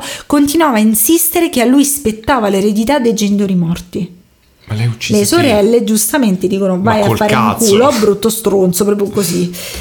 Quindi si discute, si dibatte tantissimo dello stato mentale. Si arriva a dire che Pietro Maso non era capace di intendere e di volere al momento dell'omicidio, mentre i suoi amici sì. Mm. Quindi il 29 febbraio del 1992, quindi era un anno bisestile. Perché scusa? Che il 29 c'è non c'è No, no, sempre. dico perché non Ah. era incapace di intendere di volere. Guarda, non l'ho capito perché comunque ho, Mi ho sembrava letto... più che capace di intendere di volere. Cioè, i- le cose che ho visto di- dicevano che c'era una parziale infermità in quel momento, però io non, non ho... l'ha premeditato per un anno, che cazzo di Esatto, parziale è infermità quello. c'è? Pure- cioè, loro dicevano, eh, il fatto che lo diceva a tutti è un sintomo del fatto che non, non pensasse che era una cosa vera, ma secondo me no, cioè, secondo me era solo un diciannovenne coglione, cioè, era questo che magari doveva essere un attenuante. Comunque, leggono la sentenza e Maso viene, viene- non gli viene dato l'ergastolo, ma soltanto, tra virgolette, 30 anni, mentre agli altri vengono dati 26 anni e uh, Damiano, che era minorenne, viene processato a parte dal Tribunale dei minori. Le sorelle erano estremamente deluse quando leggono ovviamente quanti pochi anni hanno dato al fratello e gli scrivono una lettera alla quale lui risponde con questa specie di lettera dove lui in realtà non è che è pentito, non chiede scusa, dice che sta realizzando quello che ha fatto, che però è giusto che lui sia in carcere. Le sorelle eh, ovviamente non l'hanno presa molto bene, però una cosa, mh, se vogliamo dirla mh, leggermente positiva, è che rinuncia alla sua eredità nel Beh. marzo del 92, però vedrete che un'eredità arriverà, andiamo avanti in questo discorso. Quindi gli viene eh, confermata la pena e quindi inizia la sua vita eh, in secondo grado e dalla Cassazione e inizia la sua vita come carcerato. Lui si avvicina molto alla fede cristiana, entra eh, in un percorso di fede con Don Guido eh, Tedeschini e nel 96 scrive al vescovo di Vicenza che addirittura di- di- che vuole essere perdonato e addirittura il vescovo comunque inizia a avere, cioè lo visita se non sbaglio nel carcere di, di Milano dove era, dove era, faceva dei corsi di musical e di teatro, ha interpretato un angelo in Jesus Christ Superstar Allora è fatta e dal 2008 gode di semilibertà, quindi gli viene permesso di, di uscire. eh, di uscire per lavorare. In realtà doveva, cioè lui inizialmente doveva uscire dal carcere nel 2018, poi gli viene scontata la pena con l'indulto al 2015 e poi alla fine lui arriva ad uscire ancora prima perché esce nel 2013 e in quello stesso anno esce il suo libro che è Il male ero io per Mondadori. Bel titolo. Nel frattempo, in questo periodo, dato che lui ha, ha un'ottima condotta in prigione, ha molte uscite extra, diciamo, uscite premio, e eh, queste uscite lui le passa nel bar di una comunità che frequenta. Lì incontra una certa Stefania, con cui inizia ad avere un rapporto d'amore un po' epistolare, con cui però si lascia nel 2016. Nel frattempo, però, il- i suoi guai ricominciano presto perché nel gennaio del 2016 viene denunciato dalle sorelle per tentata estorsione. Le sorelle, infatti, lo vedono il 21 dicembre del, del 2015 e vedono che era estremamente alterato, violento, delirante e oltretutto gli, mandano, gli manda tipo un sms dove le minacciava di morte, dicendo che però era su- per un'altra persona, quindi non lo Ah, sappiamo. no, non volevo minacciare voi di morte, era lui, scusate. Però le sorelle vengono messe sotto scorta e lui viene ricoverato in una clinica psichiatrica il 4 marzo per dipendenze da cocaina e per problemi psichiatrici. Come faceva a essere dipendente? Già era di- ridiventato Era dipendente in tre anni. ok. dipendente. Però eh, qui si incrociano due storie. Una- la storia penso che voglio più dimenticare che abbiamo fatto perché lui nel 2016 scrive a Manuel Foffo, quello dell'omicidio Varani. Eh, oddio, ok, sì. Ti ricordi? Sì, quello di Roma. Che poi si è suicidato. Sì. E gli scrive una lettera che, boh, cioè io ho letto la lettera, tipo una specie di, eh, dai, sopravvivi fratello, e vi leggerò un estratto. Il peggio è che pure a fine corsa rimarrai una bestia, fer- una bestia feroce da escludere, non ti illudere che sarai accettato o accolto. Fra, fra un quarto di secolo troverai qualcuno che ti riconoscerà per scacciarti e trattarti da feticcio, per esorcizzare le sue nevrosi. Secon- succede anche a me, avrai bisogno di tanti libri, te ne regalo uno, quello che ho scritto quando sono tornato libero, se puoi aiutarti. Scrivimi e ti risponderò. E poi non XOXO dimenticarti di accendere la campanella. e- se non altro potrò darti qualche consiglio sulla vita vissuta. Ma cioè, perché sentiva il bisogno di scrivergli? Perché erano tutti e due assassini e sì, quindi... penso di sì. Ok. Ha scritto al Papa e il Papa gli ha telefonato. Ok. Vabbè, o comunque c'è solo quello Quale il tizio, il tizio che era il finto nativo americano, eh, gli ha scritto Papa e l'ha gostato. No, il Papa questo qua. Cioè? Benedetto? Francesco. Francesco, Eh. sì. E eh, nel 2019 c'è, allora, c'è questa cosa, what the fuck, che io non ho capito com'è finita. Praticamente c'è una, un'ex professoressa di lettere di Salerno che gli ha lasciato 850.000 euro. Perché? Perché praticamente lei dice 850.000 euro. La- lei dice, se non- io- allora, una, una fonte diceva che non sapevano quanti soldi aveva lasciato, un'altra ha detto questa aveva due conti in banca, era impaccata. Praticamente questa signora dice che è stata toccata tantissimo dalla redenzione che ha fatto Pietro Maso. Ma da quella cosa di prima non mi sembrava. Neanche a me sembrava, però gli ha lasciato questa fracca di soldi. Io non so che cosa è successo, se lui ha accettato o no. Però, ad esempio, so che eh, nel 2017 ha fatto un'intervista molto eh, controversa con Maurizio Costanzo. Ho cercato di reperirla, ma non l'ho trovata. Però ho letto degli estratti dove chiedeva scusa ai genitori, diceva che i suoi genitori erano in paradiso e cose del genere. Però, cioè, a me comunque non lo so, cioè, appena uscito dal carcere. Gli dai i soldi. Cioè, ma perché gli deve dare i soldi? Ma poi scusi, signora, cioè, con tutto rispetto, cioè, per rifarsi una vita, ma 850.000 Ma euro. da- se rifà Ma- una vita va a lavorare Allora, tutti. prima cioè, cosa, io mi posso rifare una vita, signora. Cioè, se, se ancora non è successo, cioè, mi ridia, mi ci rifaccio una cucina, le dedico una parte della casa, signora. No, però dico, Se scusa. puoi evitare di uccidere per averli, Eh, ma meglio. scusa, dico, cioè, ma tu gli dai i soldi a questo, ma dividili, dalle a cause benefiche, dalle a qualsiasi cosa, alle donne in difficoltà, puoi farci ai cani, ai gatti, ci puoi le puoi dividere tutti questi soldi. Ma che idea questa persona che notoriamente ha problemi con i soldi ed è stato dipendente fino all'anno prima di cocaina? Cioè, come E se ha ucciso i genitori, non esatto, dimentichiamolo, oltretutto. per un e ha anno. minacciato le sorelle, cioè, dagli alle sorelle, dici, dagli alle sorelle, sorelle, avete, vi- avete perso un fratello e genitori, vi do questi soldi. Che Allora, io ha? questa cosa mh, l'ho trovata praticamente dieci minuti fa, quindi oh, mi mi prude il naso, che ti devo dire? Lasciami Che stare! c'hai fatto? Mi prude! Vabbè. io, se vuoi, No, prude. no, il naso. Però dico, non ho, non ho capito com'è finta se questi soldi se li è presi o no. Però comunque, non lo so, ho visto pure che ha fatto dei servizi senza maglietta su chi... È una storia strana, è diventata poi trash italiano puro, però è, è davvero una storia... Cioè io non, non- non lo vedo, cioè mi dispiace, magari si è redento, è, è la persona più religiosa del mondo, quello che vuoi, se il Papa gli ha risposto, queste cose qui, però dico, cioè, non gliel'avrei dati i soldi a una persona così pericolosa, perché oltretutto sono soldi in mano a una persona che non li sa gestire.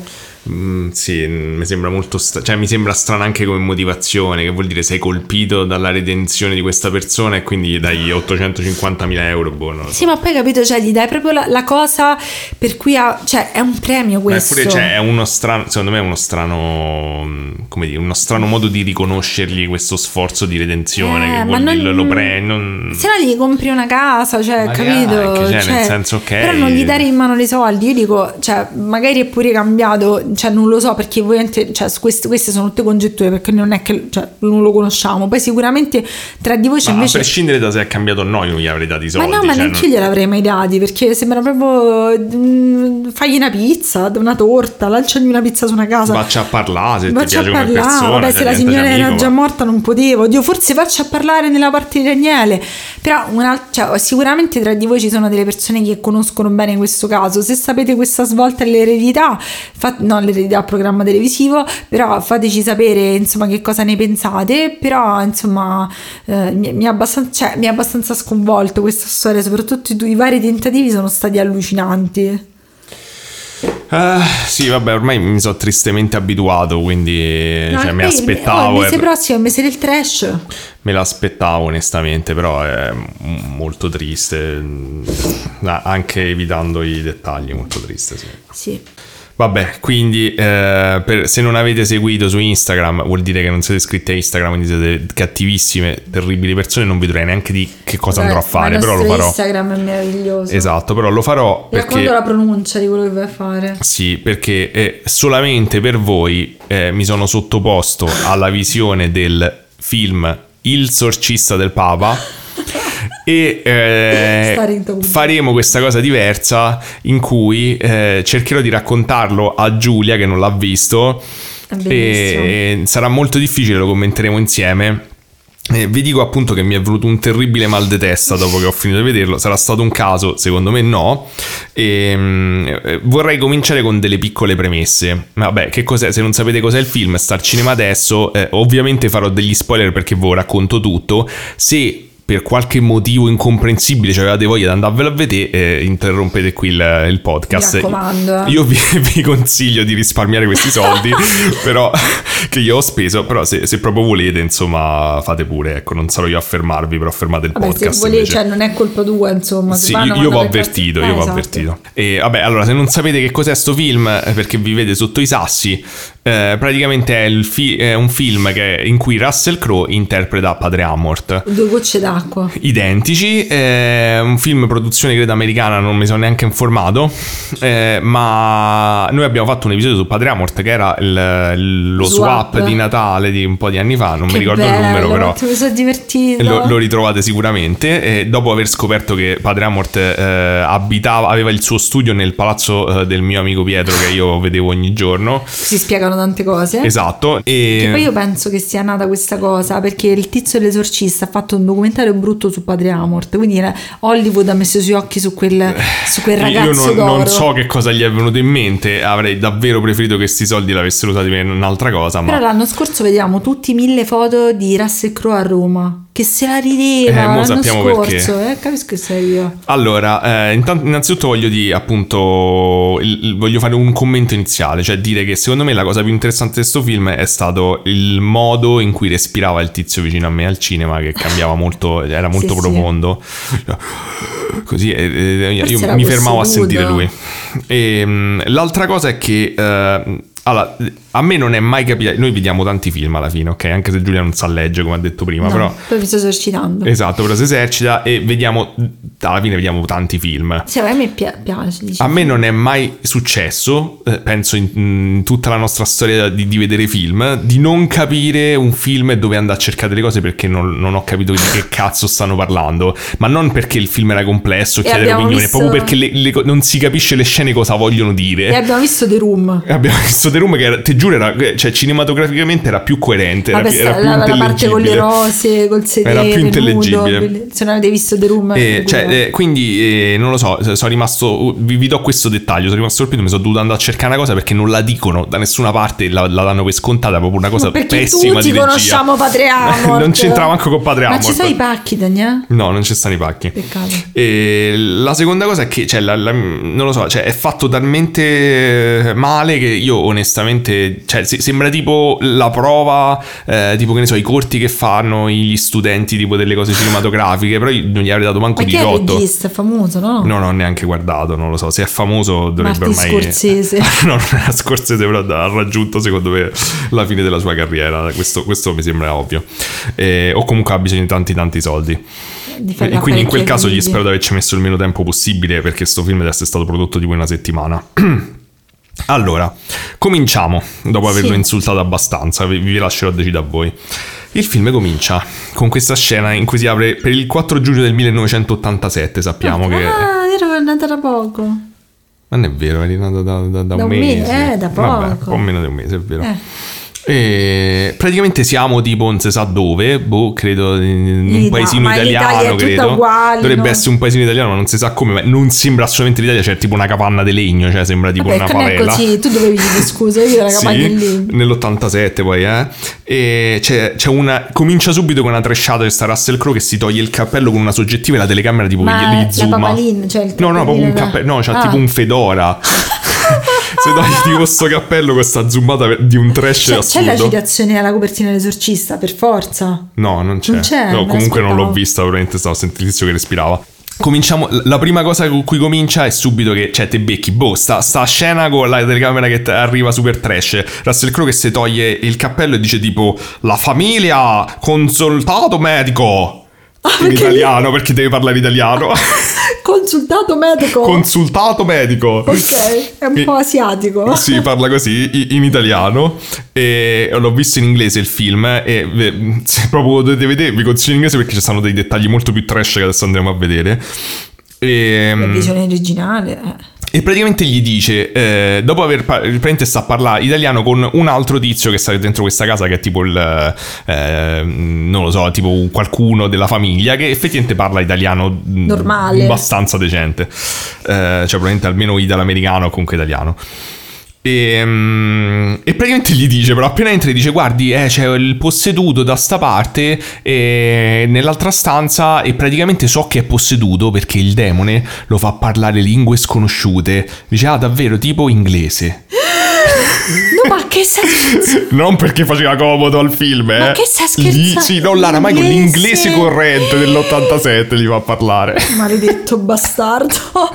Damn Pensa che- bastard. No, magari è la Meloni che l'ha, l'ha, l'ha dato i soldi per far film. Ma dai, inglese, bruciatelo. Ah, è vero che è rappresentato dai, dai demoni.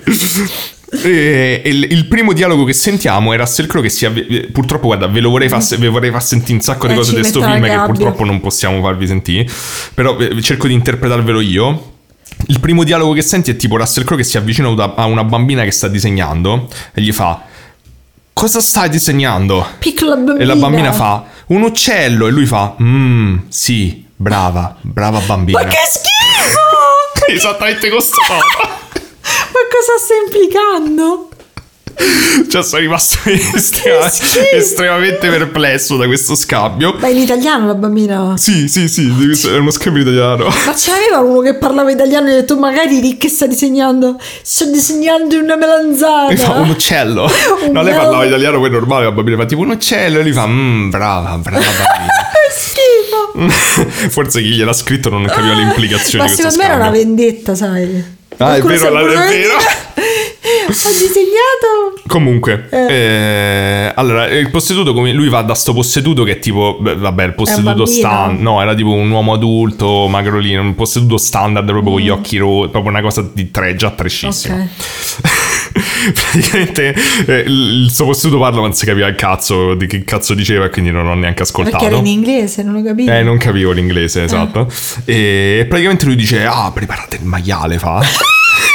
e praticamente parla con questo posseduto facendo tutto tipo il, il figo. Se, facciano uno scambio che mo non mi ricordo. E tipo a un certo punto dice: Il maiale! E tipo questi prendono sto maiale, lo mettono dentro. e Il posseduto fa: Ah! E lui boh, spara col fucile. O qualcuno spara col fucile in testa al maiale in 3D.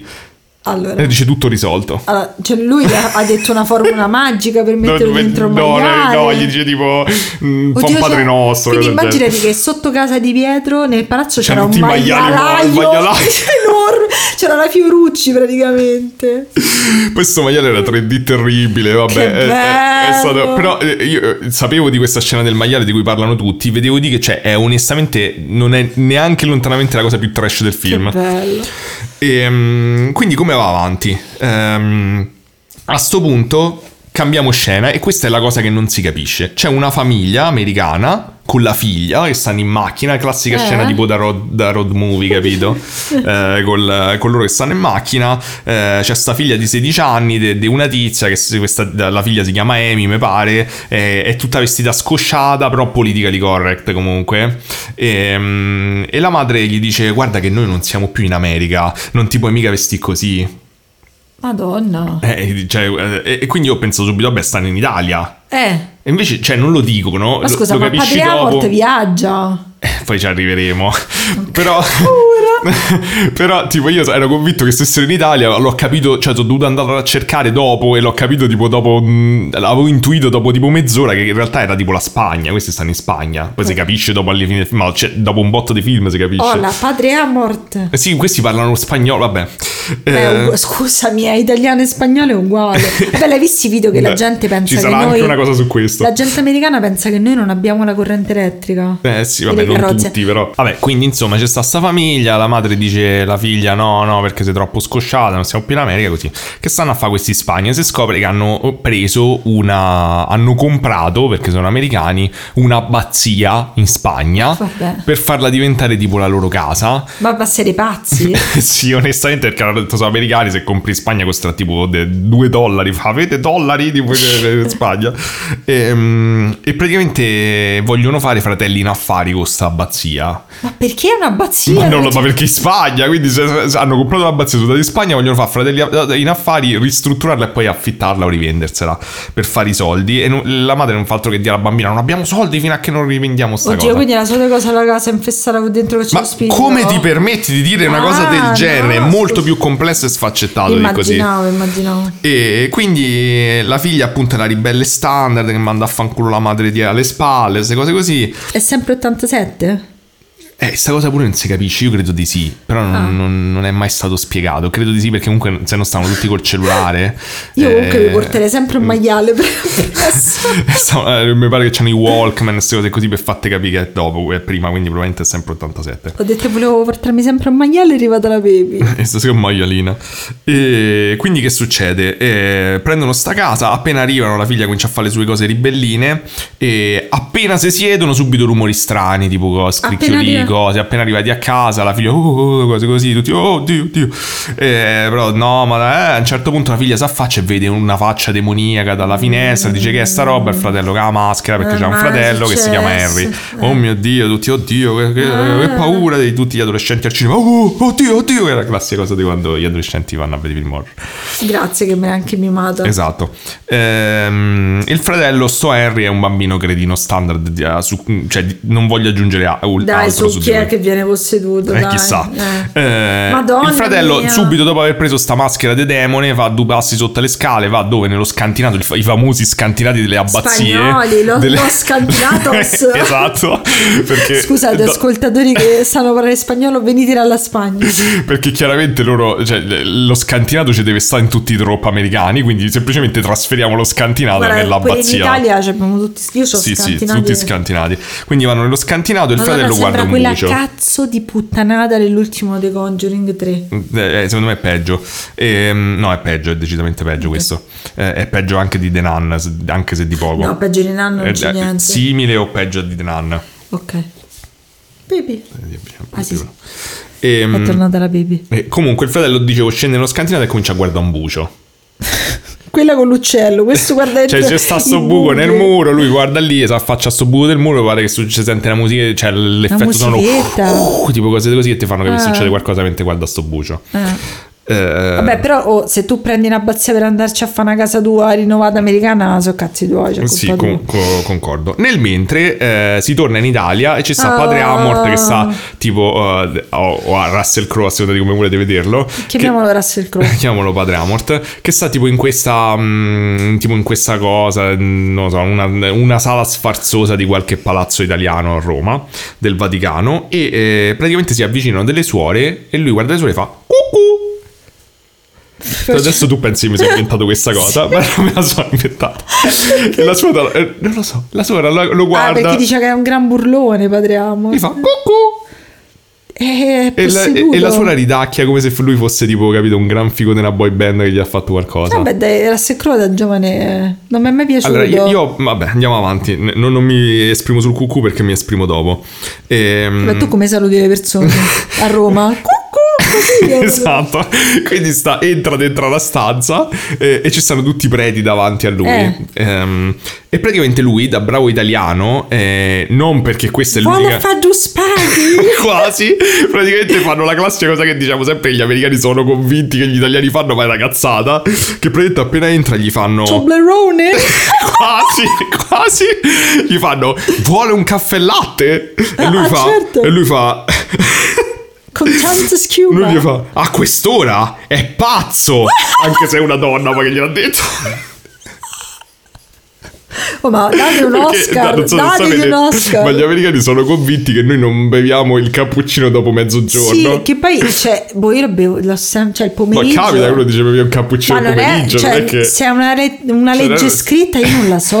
Non credo, cioè, tante persone vedono prendere il cappuccino al pomeriggio. Il pomeriggio non se lo mangi mentre. Cioè, un conto è che non ti mangi la pizza col cappuccino, il conto Eh, è che te lo secondo me prendi. loro interpretano il fatto che non glielo danno a pranzo come non si può. Cioè, Però è bellissimo, lui fa a quest'ora? Sei pazzo? E poi gli dice. Fateci sapere se voi il cappuccino lo bevete dopo mezzogiorno. Sì, per- allora è come Oppure l'alcol. Fate una cosa: È uscite dell'alcol. oggi a mezzogiorno e andate Quindi dovrebbero prendere. fare tipo che puoi bere alcol dopo che smetti di bere il È cappuccino. vero, mandateci le foto di voi che prendete il cappuccino a mezzogiorno, le Dopo pubblichiamo mezzogiorno. subito. Dopo mezzogiorno, a mezzogiorno è Eretici. uno. Comunque, in quanto eh, bravissimo italiano, gli dice che sei pazzo e poi gli fa un doppio espresso. Ma vado a fare il culo, mi come scusi. noi italiani poi sempre sto doppio espresso tutti gli italiani bevono il doppio espresso ho perché mai- l'espresso italiano doppio è doppio italiano Io non ho mai visto ma una qualcuno persona- prende il doppio espresso ma è raro anche perché Ma poi io non l'ho mai visto ti via la, niente. la tachicardia dopo due secondi Eh, Pure il comunque cagotto. esatto comunque gli dicono e poi gli fanno zucchero perché sempre italiani No, eh? io sono italiano. no lui dice lo zucchero è opera del demonio quindi no Ma che vita c'ha? e lei dice lo zucchero è opera del Quindi i diavolo confetti, la cioccolata. No, è opera del diavolo, è opera del diavolo. Oddio, però è molto realissimo un padre morto questo dei pacchi, tu che sei disco de- esperta sì, tutto. sì. era. Eh, tutto- semplicemente è tutto è opera del diavolo ma vediamo che è l'unica cosa che dice poi Però il caffè non è opera del diavolo. No, il caffè no, Ok. il caffè no. Eh, vedremo che poi eh, indugia anche in altri piaceri, è padre Amort. il caffè della lavazza. Eh. Erano in paradiso. Quindi è... Eh, eh. beh, c'era lo zucchero in quello loro però, eh. Ah, cazzo, è vero. Eh, Comunque si capisce che stanno facendo un processo a padre Amort. Perché l'ha fatto? Eh, ci stanno tutti sti preti che stanno lì. Per il maiale. ehm, E, praticamente loro cominciano a parlare questa cosa del caffè in italiano. E poi gli dicono: Eh, essendo un processo del Vaticano, va fatto rigorosamente in inglese. Ah, certo, certo. Eh, eh, certo, perché nel Vaticano c'è tutti i preti italiani che fai in All'epoca si poteva fare, adesso non più. E adesso mi so toccare. No, nel Vaticano sì, altre leggi. Che poi mi- mio zio lavora, cioè mio zio ha fatto la comparsa in un film americano come prete. Non è che era questo. Oddio, potrebbe pure essere. Mio zio è nato per fare il prete in Potrebbe pure film. essere. Comunque, mh, diciamo che a quel punto, eh, se Russell Crowe comunque secondo me aveva già raggiunto l'apice della sua carriera facendo l'ita- l'italiano stentato, eh, decide di lanciarsi, di, di raddoppiare, andare all in Canta? e comincia a parlare inglese con accento italiano fatto male. Away! Sono- Tipo così. Sono patria morto. Sembra tipo una sorta di russo, una sorta di russo francese che parla italiano. E, e praticamente per il resto del film lui parlerà quasi sempre Cioè, con questo accento vinto italiano. Favino che diceva che oh, gli italiani li fanno sempre fare agli americani. Perché la gente non si incazza? Tipo Pinocchio, quello Guarda, recente. sono sorpreso che c'erano parecchi italiani, ci stanno attori italiani, però Eh. lui che parla i- i- cioè inglese finto italiano per il resto del film è una cosa terribile. No, c'era un episodio di Criminal Minds dove facevano questa cosa dove Prentice parlava Sì, italiano. quella cosa ancora mi è rimasta impressa per la cazzata. Quando l'hanno doppiato in italiano hanno fatto finta che era spagnolo. Cioè, Mm, vabbè. Fottuto il cervello, vabbè. Comunque, perché gli, fanno gli stanno a fare sta Eh. chiusa? Gli stanno a fare la chiusa, eh, che in romano significa ehm, un agguato, diciamo. Sì. Eh, perché eh, ehm, praticamente lui ha detto: No, tu non puoi fare gli esorcismi, hai rotto il cazzo Cosa con fare? Gli esorcismi non li puoi fare. Ci hanno detto che hai fatto altri No, mi esorcismi. dispiace che la tua pronuncia fa schifo. No, il sorcista però non è che fa il Ah, sorcismo. ok. Mm. Tu non li puoi fare. E lui dice: No, ma io non ho mai fatto esorcismi. In inglese però. Sì, tutto in inglese. Ok. Eh, Perché così si fa in Vaticano. Ha detto no, non ho fatto, io non ho mai fatto esorcismi. Ha detto quello che dite voi era semplicemente... Oddio, mettere una eh, persona parlare del mettere maiale. uno spirito in un maiale non è un esorcismo. No, hanno detto non è un esorcismo, era semplicemente un caso psicologico e sai, a volte i casi psicologici vanno curati con un Ah, po' è la, di teatro. È ha la detto. pet therapy. Gli ho fatto guarda sto No, gli maialino. ha detto che ci vuole un po' di teatro per curarli, quindi lui ha solo inscenato questa cosa uccidendo un maiale perché così lui Qui, si credeva allora, di essere... ascoltatori che state vivendo un brutto periodo o avete qualche turba Esatto, ah, andate quanto vegani non possiamo... procurate, esatto, procuratevi un porco e la vita migliora cioè guardi negli occhi un maiale boom Sì, lui, lui praticamente ha riassunto, diciamo, tutta la- le, più o meno cent'anni di, di storia della psicanalisi, dicendo che basta un po' di teatro, E e Freud, ammazza maiali. no, Esatto. ci potevo pensare alla maiale therapy Ehm, comunque, ehm, i preti sono molto scettici e praticamente ce n'è uno che è il cattivo. Ok, c'è il prete Ah. cattivo Ah. che stranamente è l'unico vestito di rosso e c'ha proprio la faccia incazzata. C'è presente le cose che devono farti Eh. chiaro che lui è il cattivo perché sennò poi se te vedi il film non ci devono essere sfumature. Mm. E fa, ah, tu non puoi fare come vuoi. Tipo queste cose così. Eppure giovane poi perché è più stronzo. Perché se era, secondo me se era un Mm. prete anziano di solito vuol dire tipo che il Gandalf dei preti. tipico Gandalf dei preti Esatto, e tu quindi- non puoi pregare esatto, tu non puoi passare al Satana. Ehm, E, quindi questo è cattivo, gli dice no, no, tu non puoi fare niente, eccetera. secondo me c'ha ragione Praticamente. Amort è chiaramente, loro cercano in tutto il film di fartelo passare, secondo me, come un... eh, Io lo interpreto come una versione cattolica e con la panza eh, di Constantine. ok Oppure Batman, una delle due cose, o l'insieme delle due cose, secondo me. Poi vedrai Ah. Ce ci lo stanno vari vedo. scorci. Beh, sì, ti ricordi Va- come varie- l'ha fatto Padre Amort davvero? Sì, me lo ricordo, non era Io nessuno ho dei detto cazzo Batman, Mm, preciso. sì. Comunque voglio far vedere che è un gran figo, è un punk della chiesa, lui, capito? Eh. Ehm, e gli di- quindi loro fanno tutta questa cosa e dice guarda che io ho fatto la guerra, che poi eh, vedremo che ha fatto la resistenza contro i tedeschi, dice io ho fatto la guerra, ve- lo riconosco un plotone d'esecuzione quando lo vedo, gli dice comunque lo sai chi è, vatta a lamentare col capo mio, che lo sai chi è, è il papa, bello, bitches. Io pensavo Gesù. No, lui dice a me il Papa mi ha fatto, si chiama, il film si chiama L'esorcista del Papa, Sì. Il sorcista scusa del Papa, e quindi lui dice lamentatevi co- col capo se proprio c'è qualcosa che va, dice boom, pia e se ne va. Comunque è bellissimo. Mi dispiace non averlo E visto. dopo aver fatto questa cosa fa l'uscita di scena eh, epica e, e dice io me do... lame- Ripiate! no, dice lamentatevi col, col Papa, bitches, se gira e fa cucù e se ne va. È bellissimo! Cazzo, è un capolavoro! E io a questo punto, del secondo cucù a distanza di tipo mm, 15 minuti, Hai cercato Padre Amort cucù Ho detto cucù a sto punto deve essere una cosa caratterizzata che si sa di Padre Amort. Eh. E questa è l'ultima volta che lo fa nel film. Cioè, lo fa due volte a distanza di tipo 5 minuti e poi mai più. Qual è il senso di sta cosa? Madonna, che brutto non capire, cioè non capire il linguaggio. Cioè, se era una caratterizzazione, perché non la Oddio, fa questo episodio sempre? si chiama cucù. cucù. Vabbè, comunque, ritorniamo al film. Nel mentre si ritorna alla casa in Spagna, si sentono rumori standard, tutte queste cose strane, proprio da film horror di serie Z, tipo i scricchioli così. Il figlio è disagiato, eh, quindi sta con le cuffie del Walkman a sentirsi il death E metal. poi da dietro arriva, Appena no, non arriva niente, arriva. non arriva niente. Da- da- si sente il death metal, però dato che si sente il death metal Al è, è chiaramente il contenitore perfetto per Satana. Beh, sì, eh. E quindi si vede tipo che gli si cominciano a girare gli occhi, succede qualcosa, è Ah, chiaramente posseduto qualcosa. già. Perché ha visto nel bucio di, di prima. Che è sto rumore. Eh, attenta, togli le cuffie che senti death metal. Ce l'hai, ma andiamo al maiale un attimo che devo andare Ehm, ti sale il maiale. Comunque, ehm, praticamente eh, questi qui cominciano a fare i lavori e eh, beh, mettono ovviamente tutti ehm, eh, contractor spagnoli a fargli casa. Questi qui io mi sarei aspettato Il dia- diavolo, no! non c'era il diavolo purtroppo, no? Il classico troppo americano. però no, invece scendono nel... C'è, c'è una cosa, è un'altra cosa bellissima del film che però ancora non mi posso esprimere, però loro scendono, vedono sto bucio e non ho capito, mettono tipo il trapano che cerca di aprire, di, di- di allargare sto buco Eh. e, e praticamente il buco prende fuoco Vabbè, e manda tutti all'ospedale. Scusami, te co- Fa una fiammata sto Tu buco. trapani i muri, cioè, logico, no? Fa una fiammata e tipo vanno tutti all'ospedale. Giusto. Io qua ero ancora indeciso se, sto- se sta parte era in Spagna o in Italia, quindi poi quando è arrivata l'ambulanza c'è scritto ambulancia, mm, onestamente non ero ancora convinto perché... di leggevi che era al contrario, ambulanza, dicevi... mm. No, però eh, essendo che sono americani ho detto può essere pure che non sanno come si scrive ambulanza, però comin- lì ho cominciato a, a capire che forse stiamo in Spagna. Comunque, ehm, il figlio, vabbè, appunto, è chiaramente posseduto e come ti fanno vedere che è posseduto è forse una delle peggiori performance. Vola? No, no, è proprio... Allora, il figlio, poraccio, è un attore bambino, però eh, diciamo che fa una parte fondamentale nel resto del film ed è una veramente, veramente, veramente scadente, proprio tanto scadente. Non che gli altri si difendano molto bene in questo film, compreso Russell Crowe, eh, però... andare- Vabbè, quindi il figlio ora è posseduto, lo sappiamo, non siamo sorpresissimi, incredibile. Quindi che fanno? Eh, praticamente metà delle cose di questo film sono ricalcate dai videogiochi, l'altra metà sono ricalcate tipo dal... cioè non lo so, sono ispirate dal, dall'esorcista originale, non il sorcista del Papa. E, e quindi lo prendono e lo portano all'ospedale, gli fanno non la scena figa come quella dell'esorcista, ma fanno Eh. tipo sta scena, non lo so, gli fanno tipo una- un attack un secondo e poi dicono non c'ha niente il bambino. E lei fa come non c'ha niente il bambino? E gli dicono ma c'ha qualche, mm, c'ha qualche problema?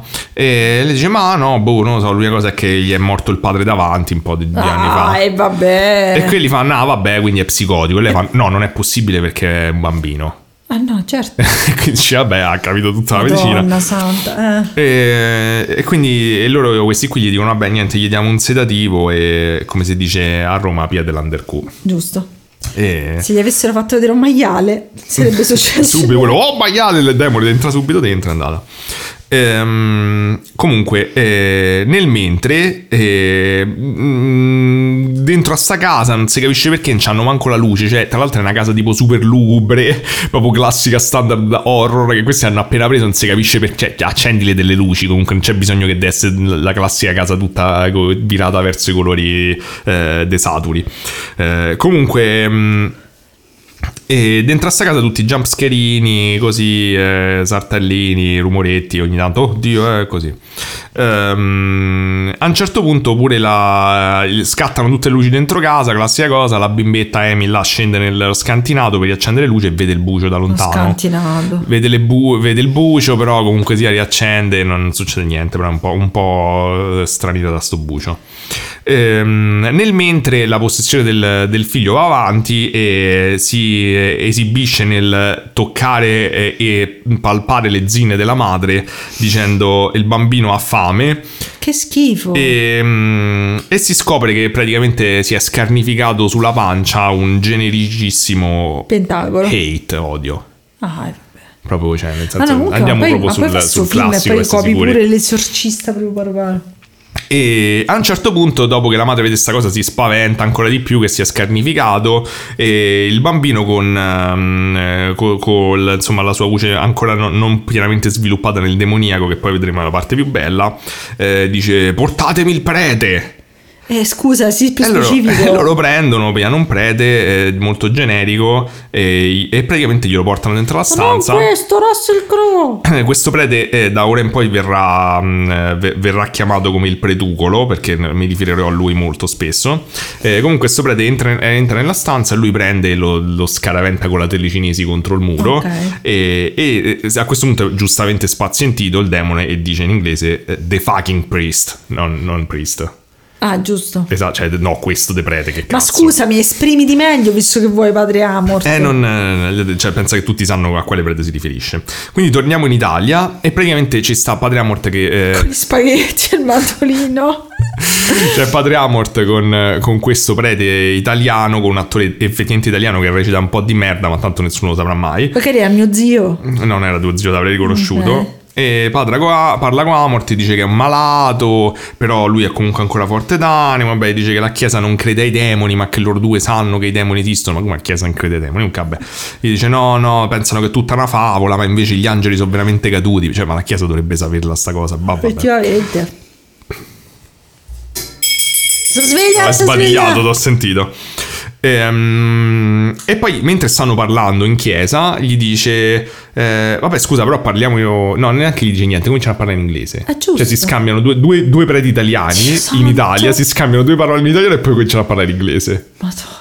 Ma perché gli americani non sanno leggere sottotitoli? Ma, ma poi, comunque, a sto punto, semplicemente fatelo tutto in inglese, Eh. inventatevi un motivo. Ma perché? Vabbè, Amort vuol dire che è un nome inglese.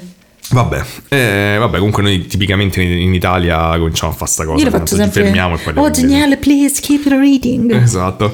E, mm, quindi questo prete gli parla del caso di questa famiglia americana e praticamente gli assegna la quest del videogioco dicendogli questa è la tua missione, gli appare sopra obiettivo ora. Cioè, quindi lui è il fucking priest. No, il fucking priest è, il- è Amort. Eh. Però quest'altro praticamente mm, non lo so, eh, per, per vie traverse comunque ci manda. Ci manda Amort dicendogli, cioè, gli dà proprio la quest del videogioco. Cioè, mi sono immaginato che tappare in alto con scritto nuovo obiettivo, tipo eh, esorcizzare il tizio, esatto, la mappa.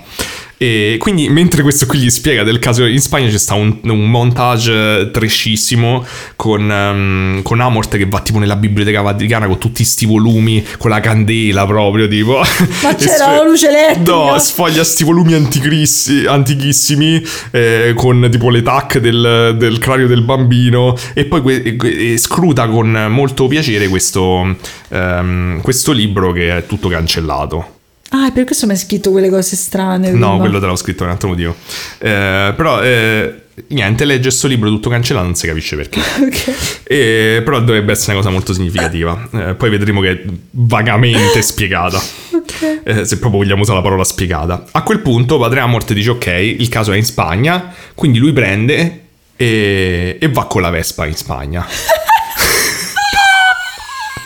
e praticamente arriva Costava cavalcando, costava poco la benzina ca- cavalcando su una Vespa della Ferrari in Spagna. No, no, non sì, beh, con, il, con il mantello al vento come se fosse Batman. Oh, Don Matteo. Ti ho fatto la foto.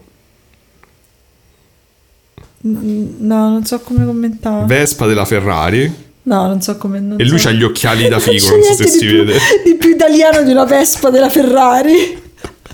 Lui ha il fedora e degli occhiali a specchio. come- non lo so, è come dire tipo. Boh.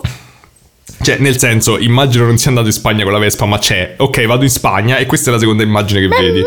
Lui che arriva con la moto con la Vespa, ma come se l'è portata la. Vespa in Spagna poi sull'aereo, scusa? Che era gli anni 90. Se immaginate faceva il suono della rana pazza. Cioè, io non, non- mi è chiara qual è stata la dinamica di di questa motoretta. bellissimo.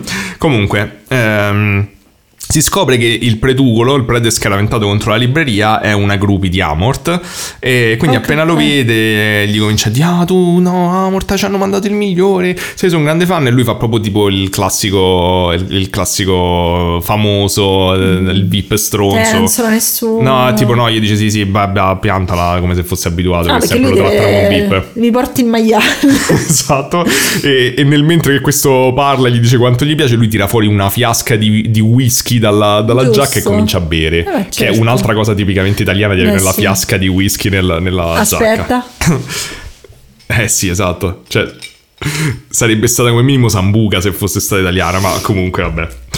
Ehm, Amaro Montenegro. Esatto. Ehm, allora, eh, la cosa bellissima è che a questo punto, dopo aver parlato col pretugolo, lui spalanca le porte della, della, della magione, dell'abbazia, e entra dentro con la famiglia. Io mi chiedo sempre, quando sta per arrivare, cioè qua- quando arrivano le persone in queste scene, loro aprono la porta d'ingresso e le, le famiglia sta sempre là davanti. Certo. Cioè, è una casa gigantesca, però loro stanno sempre davanti alla porta d'entrata, non è che Perché tipo devi andare a cercare. lui, no? Sì, certo. Eh, che, che è arrivato con la Vespa, ci Vabbè, è messo come nei 8 film che fanno allora ci vediamo dopo. Sì, non si Esatto, dicono né dove né dopo eh, non si sa quando. mai come fanno, esatto. Ehm, comunque lui entra e quindi cosa fa? Questa è la famiglia americana, comincia a parlargli in italiano. Ma scusa, Io credo lui non abbia proprio capito l'uso delle lingue, No. come funziona. ci ha preso una botta in testa. gli ha Entra e fa buongiorno, buongiorno e questo dice ma che cazzo, Però, giustamente. Buenos dias. no, cioè, non, non si capisce perché comincia a parlare in italiano solo a questi, però vabbè. Comunque va dal figlio, subito coglione, che però sta accasciato nel letto facendo finta che non gli è successo niente, che sta a dormire, ma è la classica cosa che fa finta che Ah, sta a dormire, in realtà se c'è il ci- demone. Se ci fosse un esorcista, cioè io pure farei finta di niente per me. Eh, sì, ma tutti gli esorcisti dovrebbero sapere che stai solo facendo finta di niente. Infatti, Amort, però, no, è stupido, non ha capito.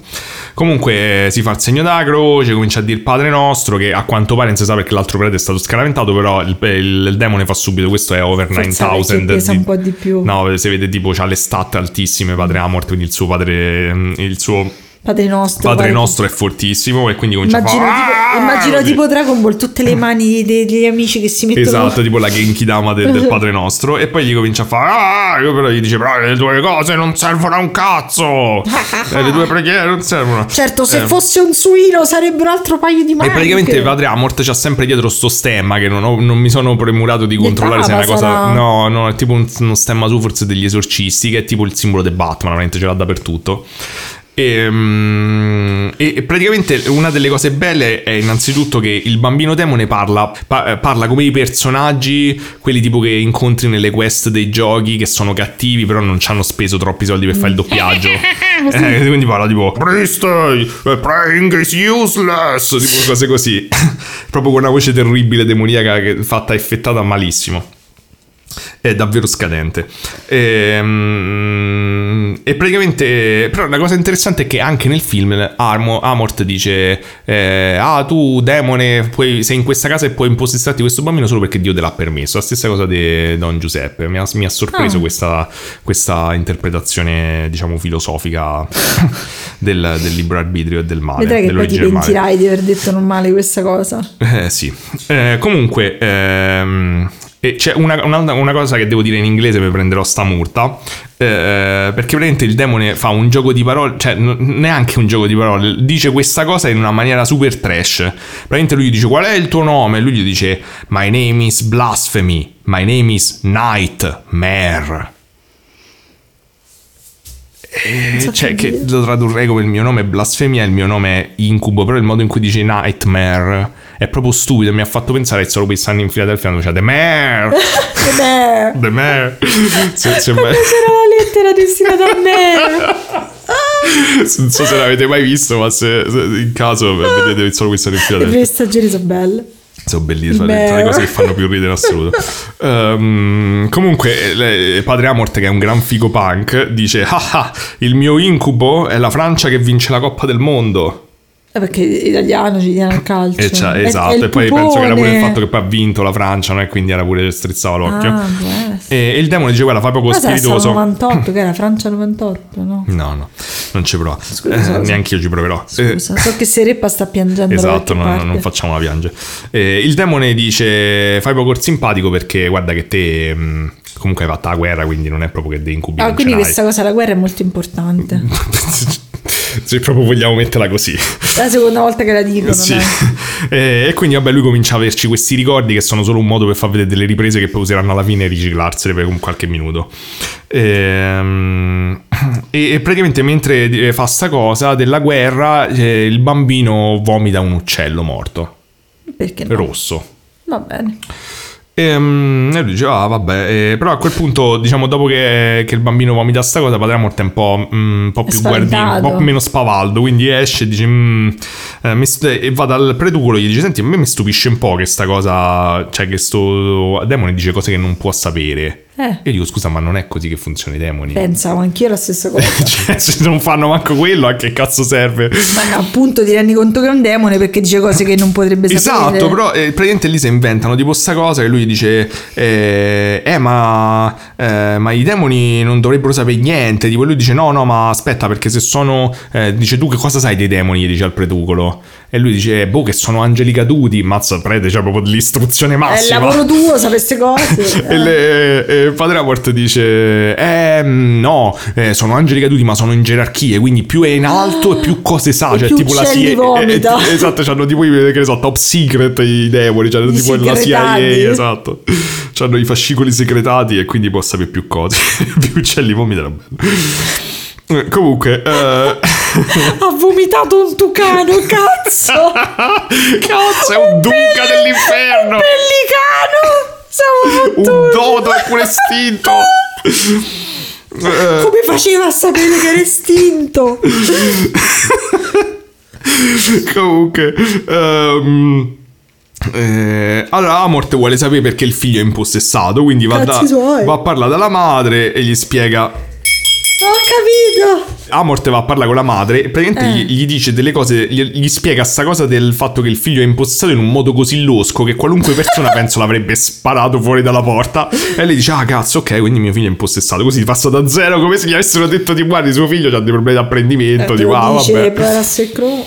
E, mm, e praticamente dice: Ma guardi, il figlio, mio figlio, boh, forse ha visto mio, mio marito impalato nella macchina quando è morto. Può essere un problema. Vabbè, esagerato. Allora dice: Ma sì, può essere un problema perché sa, comunque sti demoni appena uno soffre un po' subito si ficcano Eh. dentro.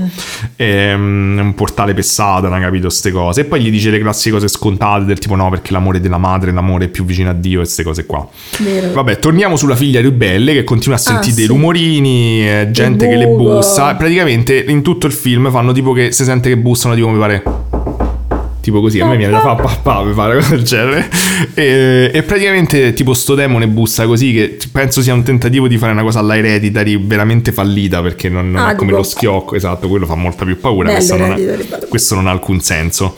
E, e quindi lei sente tipo sti bus, sto bussare creepy a caso, tu che cosa fai quando stai in una casa posseduta in cui cominci a sentire tutte queste cose? Da Va- fuoco a tutto e me ne vado via. No, tu vai, scappi nella stanza di tuo fratello posseduto perché Ah, cioè, ma trovi sa- rifugio lei lì dentro. Sì, lei lo sa. eh no, e trovi rifugio là dentro. Ma che sei scema?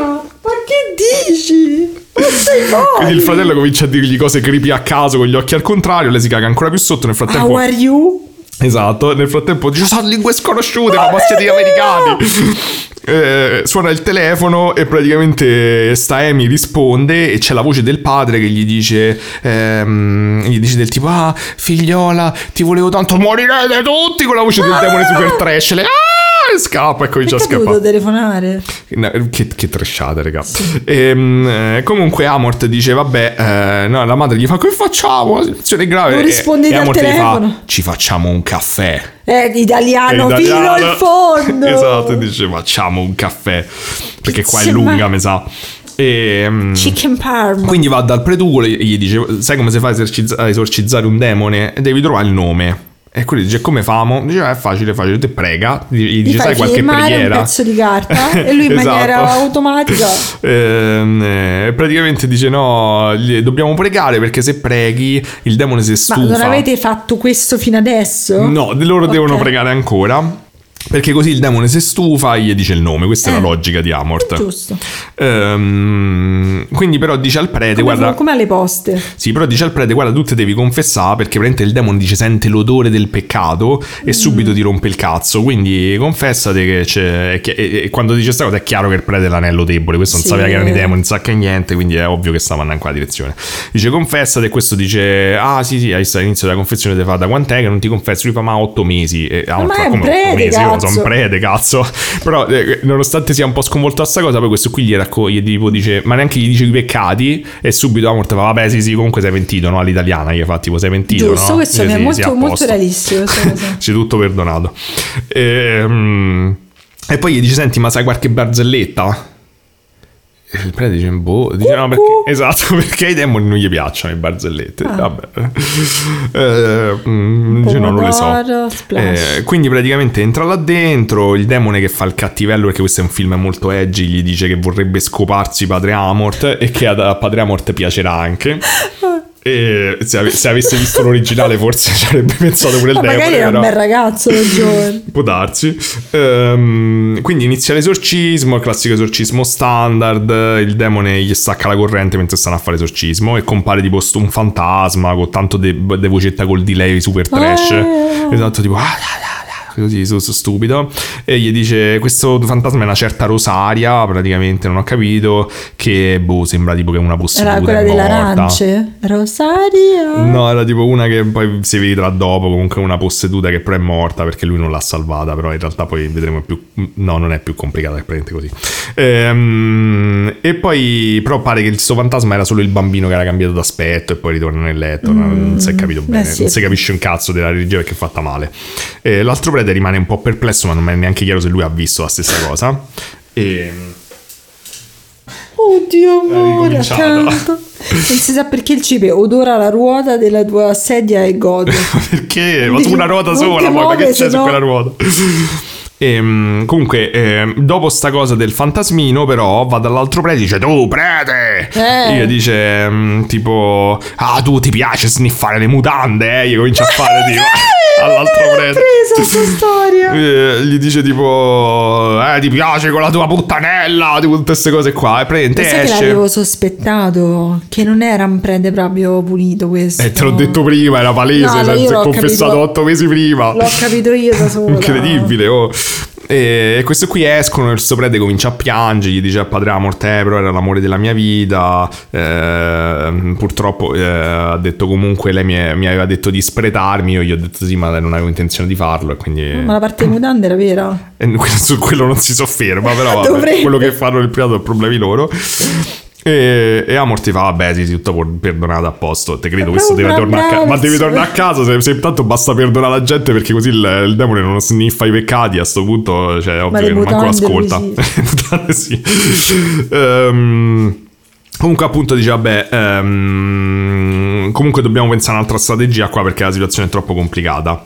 Ehm, però a morte così se ne esce e dice guarda comunque se sto bambino sta per schiattare secondo me. madonna. Sì, già sta per schiattare, se dobbiamo sbrigare, trovare sto nome perché questo c'è, Questi sta lì. stanno a raccontarsi di mutande. Esatto. Eh? Eh, e praticamente mentre lo dice, realizza però, c'ha sto, sto, sto momento di, mm, di realizzazione in cui dice, ah, però il demone ha detto una frase strana che io non manco sentito perché poi parla così, Ma no, eh, tu devi cazzo. eh. E dice, hai abboccato Amort, gli fa. E lui dice, mm. Lui dice, hai abboccato. E lui capisce quindi Eh. che il bambino era tipo, c'era un altro piano dietro, dice, il bambino serviva solamente per qualcos'altro. Cazzo di film un fatto di merda. Ma aspetta, questo non è niente, vedrai il finale. Ehm, però, cioè, in realtà lui l'aveva detto chiaramente che voleva Amort, aveva detto portatemi il prete, quindi non capisco qual era sta grande... Cioè, Cioè, l'ha boh. detta a tutti, portatemi il prete. Eh, dice è andato. Ce n'è andato uno dei preti ha detto no, portatemi il prete. E cioè, lui ci è andato. Quindi Vabbè. lui è il prete. Lui è il prete, vabbè. Eh, però lui si sorprende di questa cosa, evidentemente nessuno gli aveva detto. E, e quindi una volta che ha capito questa cosa, cosa fa? Cosa? Va fuori sotto la pioggia torrenziale Va perché è un gran figo un tipo maiale. City. No, No. prende la sua Vespa della Ferrari E torna in la lega sarebbe stato molto più sensato la lega con una corda che non si sa dove ha preso intorno al coperchio di un pozzo e parte con sta Vespa per togliere il coperchio del pozzo come se fosse un tir e la Vespa sgasa No, secca No, dai, non è possibile. ti sto dicendo, va a fare questa cosa, e va fuori che mentre piove. c'entra? Eh, eh, d- co- ha capito tutto. Ah, che il buco è un collegamento col pozzo. Eh, vedremo. Prende sta cosa, prende sto pozzo e lo, lo scoperchia. Eh, Scopre che sul coperchio del pozzo ci stava il simbolo del Vaticano. il famoso pozzo vaticano. I pozzi vaticani.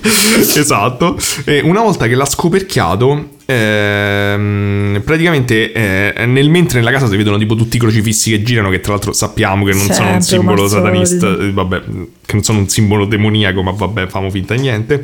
Ehm, per i demoni diciamo che si adatteranno alla cultura pop poi alla fine.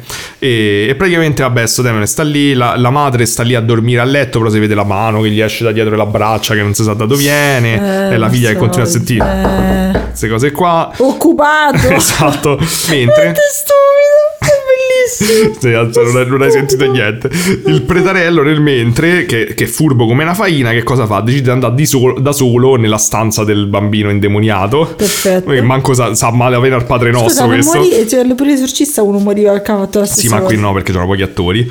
Ehm, quindi va, de, va, mio zio forse. va dal bambino indemoniello e praticamente gli dice: Non ho capito perché. Comincia ad avvicinare la faccia al bambino indemoniato. Ma che sei pazzo? Non so se lo voleva baciare visto l'andazzo del, Eh. del film, però avvicina la faccia, ovviamente al bambino indemoniato gli stacca l'orecchio, non c'era bisogno di essere indemoniato, basta avrei- essere stronzo. Probabilmente Esatto. gliel'avrei staccato pure io l'orecchio se trovo un prete in camera mi Esatto. e, praticamente nel mentre... Tornacelo le mutande. eh, nel mentre Amy, ehm, La la, figlia. la figlia, praticamente fa proprio la paranormal activity rubato mentre sta a dormire, vie- prendono, la- viene scaraventata contro un muro, comincia a correre, si chiude nella cabina armadio, che è la cosa più furba che puoi fare Stupida, quando che- c'hai un demone che ti segue o comunque Vabbè scusa, posso dire una cosa? Se io avevo questi problemi, io Padre Amort dormivo sopra Padre Eh, ma Padre Amort c'aveva in da scoperchiare le cose. In maniera comunque rispettosa per la Bibbia e tutto, però lo volevo in camicia notte vicino a me. Sì, ma Padre Amort sta a fare l- la manutenzione dei tombini. Della Vespa. E, e praticamente lei comincia, si chiude in questa cabina armadio, si vedono tutti i graffi, tutte cose, non si Eh, capisce in cazzo, tutte queste stronzatelle Eh. di luce per fare effetti a basso costo.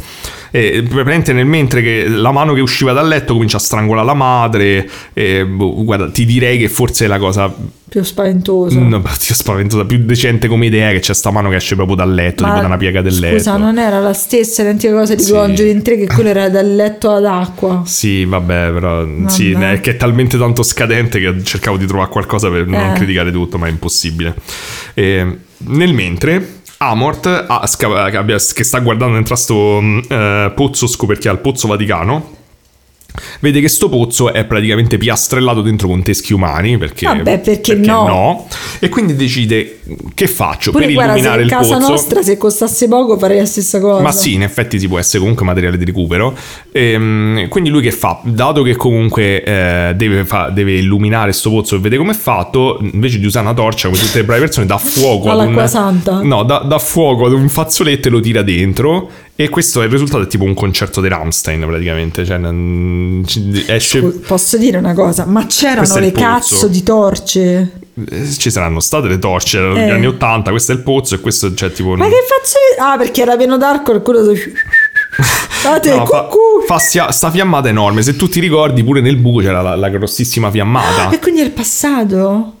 Il passato. Ma che ne so, mi Ma sto cosa? inventando cose. Ma no, era tutto successo nel giro di due settimane, Eh no, pure magari il bambino vedeva il buco era veniva da un altro tempo. Madonna, quanto sarebbe stato più figo, no? Niente di questo. Eh. Ehm, vabbè, dopo Io sta Your cosa. Name l'ho, l'ho cioccato subito. Your name. Io di Your Name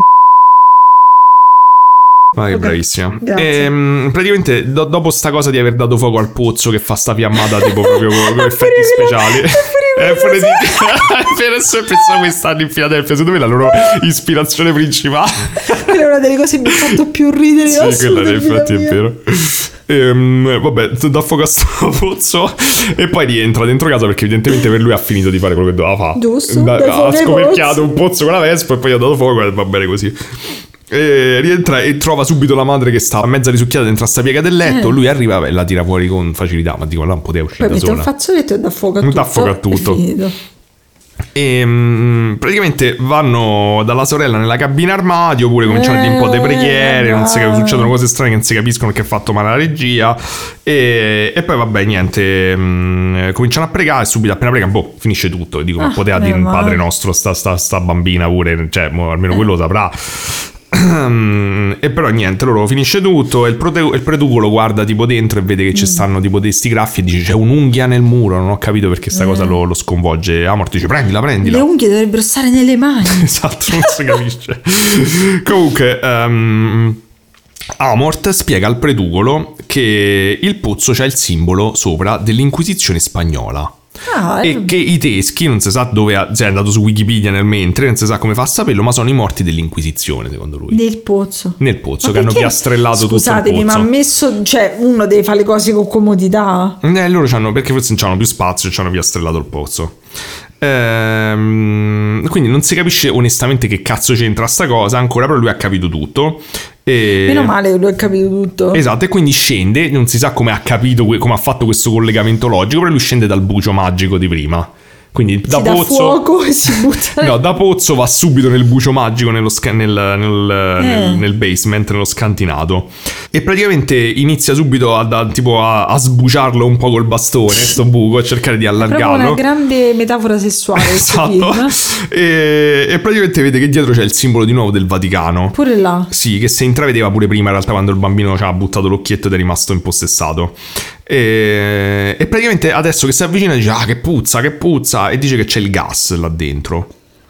E quindi immagino che le fiamme tipo Michael Bay erano tu- tu- tutte perché c'era sto Ah, gas. Ok. E, mm, e boh, non si è capito perché, perché stanno i morti, quindi c'è il metano, non, Eh, non si è capito, cioè c'è il metano, ho capito, sì l'inferno, c'è il metano però sono passati mm, tipo 500 anni. Ah, magari c'erano le C'è tubature ancora il gas. metano. No, no, cioè loro- lui dice eh, perché ci stanno i morti. Ha detto dove c'è gas c'è morte, tipo dice. Ma ho non- capito, sono passati un botto d'anni. No, cioè dove c'è gas ci stanno pure tubature, però C'è digestione. Praticamente dietro al bucio c'è effettivamente, come dicevi il sotto del pozzo. Eh. Dove praticamente ci stanno tutti i morti dell'Inquisizione in piedi, però proprio come se fosse tipo la casa dei fantasmi del Luna Park, con le ragnatele finte, tipo queste cose qua. E al centro però c'è tipo un super prete. eh, dentro c'è morto sempre, tutto avvinzito, però c'ha il, um, un. um, un anello del Vaticano perfettamente integro al dito Ah, e, sì. e sta dentro una gabbia al centro Eh. e quello gli dice ah vedi pure questo l'hanno ammazzato l'inquisizione e lui dice no guarda che questo qui era l'esorcista perché Ah. è, è una pratica famosa il fatto di chiudersi da soli dentro a una, a, a una gabbia nel caso in cui il demone sia troppo potente io mi spiego ma che cazzo cambia scusami ma, Ma se un no, demone sei morto, spirituale eh. entra dentro alla, alla gabbia vabbè, Vabbè, noi non siamo esorcisti professionisti. non siamo esorcisti professionisti. Vabbè, lui capisce sta cosa, sta tecnica, fa segreta, comunque dice che c'è una cella e dice "Ah, sì, si fa parte di sta tecnica, tipo il fatto che se c'è un demone troppo potente viene messo dentro la cella". Io dico "Ma che cazzo è? Ma è diventato Ghostbusters mo, improvvisamente". E Madonna, come sei critico. eh. e gli dice, vabbè, prendi, il, prendi la, mm, la chiave. E quello dice, dove la prendo sta chiave? Dice, ah sì sì, lo so io dov'è, nello stomaco del, del prete. Quindi tipo, Ma è diventato so. Sì, tipo apre, esatto, c'ha pure tutte cose di- prese da qualunque film horror, quindi apre tipo lo stomaco di sto prete, fa, sta per sbrattare perché gli puzza tutto sto gas, e... Che schifo. Sì, c'è questo dettaglio Eh, senza senso, e poi tira fuori sta chiave che è perfettamente pulita, È giusto. perfettamente proprio, cioè manco come se l'avessi messa dentro al via calle, cioè, capito? Tipo... il gas. Ah, il gas è vero che pulisce tutto. Nel mentre che loro fanno sta cosa e vanno ad aprire sta cella con la chiave, eh, si taglia, si torna in Italia sul prete quello italiano che aveva parlato in inglese poi all'inizio, che ave- l'aveva mandato Mm. Quello a fare sto lavoro. No, No, quello che l'aveva mandato a fare sto lavoro. E, e praticamente questo qui non si sa dove ha trovato delle lettere che io dico ne potevi trovare prima, dove praticamente si diceva che in passato in quella abbazia c'era stato tipo un qualche tipo di esorcisma, qualche Mm. demone, qualcosa di strano, si capisce sta lì, legge ed è tutto sconvolto. E, e praticamente mentre legge sta lettera non si capisce perché gli pia tipo un coccolone, Ah. che aveva detto che era malato, gli pia tipo un coccolone, comincia a reggere il, il petto e comincia a strillare, ah morta, ah morta, tipo così. Tu dici vabbè... eh, Non so quanti troppe possiamo ancora fare in questo film, pensi. E, mm, nel mentre Poi c'è un appunto... montaggio di moda, manca solo quello. proprio. Esatto, che vanno a fare tipo il... Che vanno a fare, rifare il look tipo a Padre Esatto. Howard. Ehm, vabbè, loro aprono sta, sta cella. Nel mentre ehm, ci sta anche una scena bellissima in cui il, pre- il prete è mezzo morto. Si vede che poi questo gli era preso il coccolone. In realtà non, non era tipo ehm, effettivamente morto. Io pensavo era morto, Ah. tipo gli aveva preso un attacco cardiaco. Sta lì col respiratore e praticamente fa un altro troppo subito dopo. Dove sta lì, sta vicino e fa. Eh, esatto, e fa partite ad Amort. E quelli fanno, eh? E il prete cattivo, quello rosso, dice dite ad Amort. Io mi aspetto e faccia, sto cazzo! tipo. e invece fa tipo, gli spruzza dalla bocca un getto di sangue ver- veramente fatto male, un effetto terribile, Madonna. low budget, questo è il prete cattivo. Praticamente quindi Amort e sto preducolo entrano nella grotta famosa do- dove hanno preso la chiave dallo stomaco, proprio tipo videogioco. E, e praticamente trovano un trono trescissimo di cartapesta. con Dove un- c'è la madre superiore come... Beh, le tipo peggio, con uno scheletro sopra, con un libro in mano. Dai, che cazzo Eh, è, regà? dai, Veramente un videogioco eh. scadente. Madonna, era lì- adventure. Lì fanno aspetta aspetta che stiamo morire aspetta aspetta metti, Metti il, libro, metti il libro subito nella mano. E veramente c'è sto libro. ehm, e sul libro c'è scritto che stavano facendo un grande esorcismo. E che praticamente. mm, Cioè, tipo, veramente sembrava un escape room comunque alla fine. Eh, che hanno cercato di esorcizzare sto demone. Che però questo qui aveva posseduto un sacco di gente, una dopo l'altra. E questo a quanto pare significa nel mondo dei esorcisti che il demone è super potente perché È c'ha, tan- troppo Gigio. c'ha tanti punti che può prendere più gente possibile. E, mm, e praticamente qui arriva il colpo di scena pazzesco. Sei pronta? sì Il colpo di scena è che ti dicono: Sì, ma questo non era un esorcista qualsiasi. esercizio il papa Era l'esorcista che stava facendo l'esorcismo qua dentro. E lui a sua volta è stato posseduto dal demone che stava cercando di esorcizzare. e poi è morto Sì, ma lui non era uno qualsiasi. Era Alonso de Ojeda. Alonso E chi No, era questo? So, il papa Era quello che ha convinto la regina Isabella ad iniziare l'inquisizione spagnola.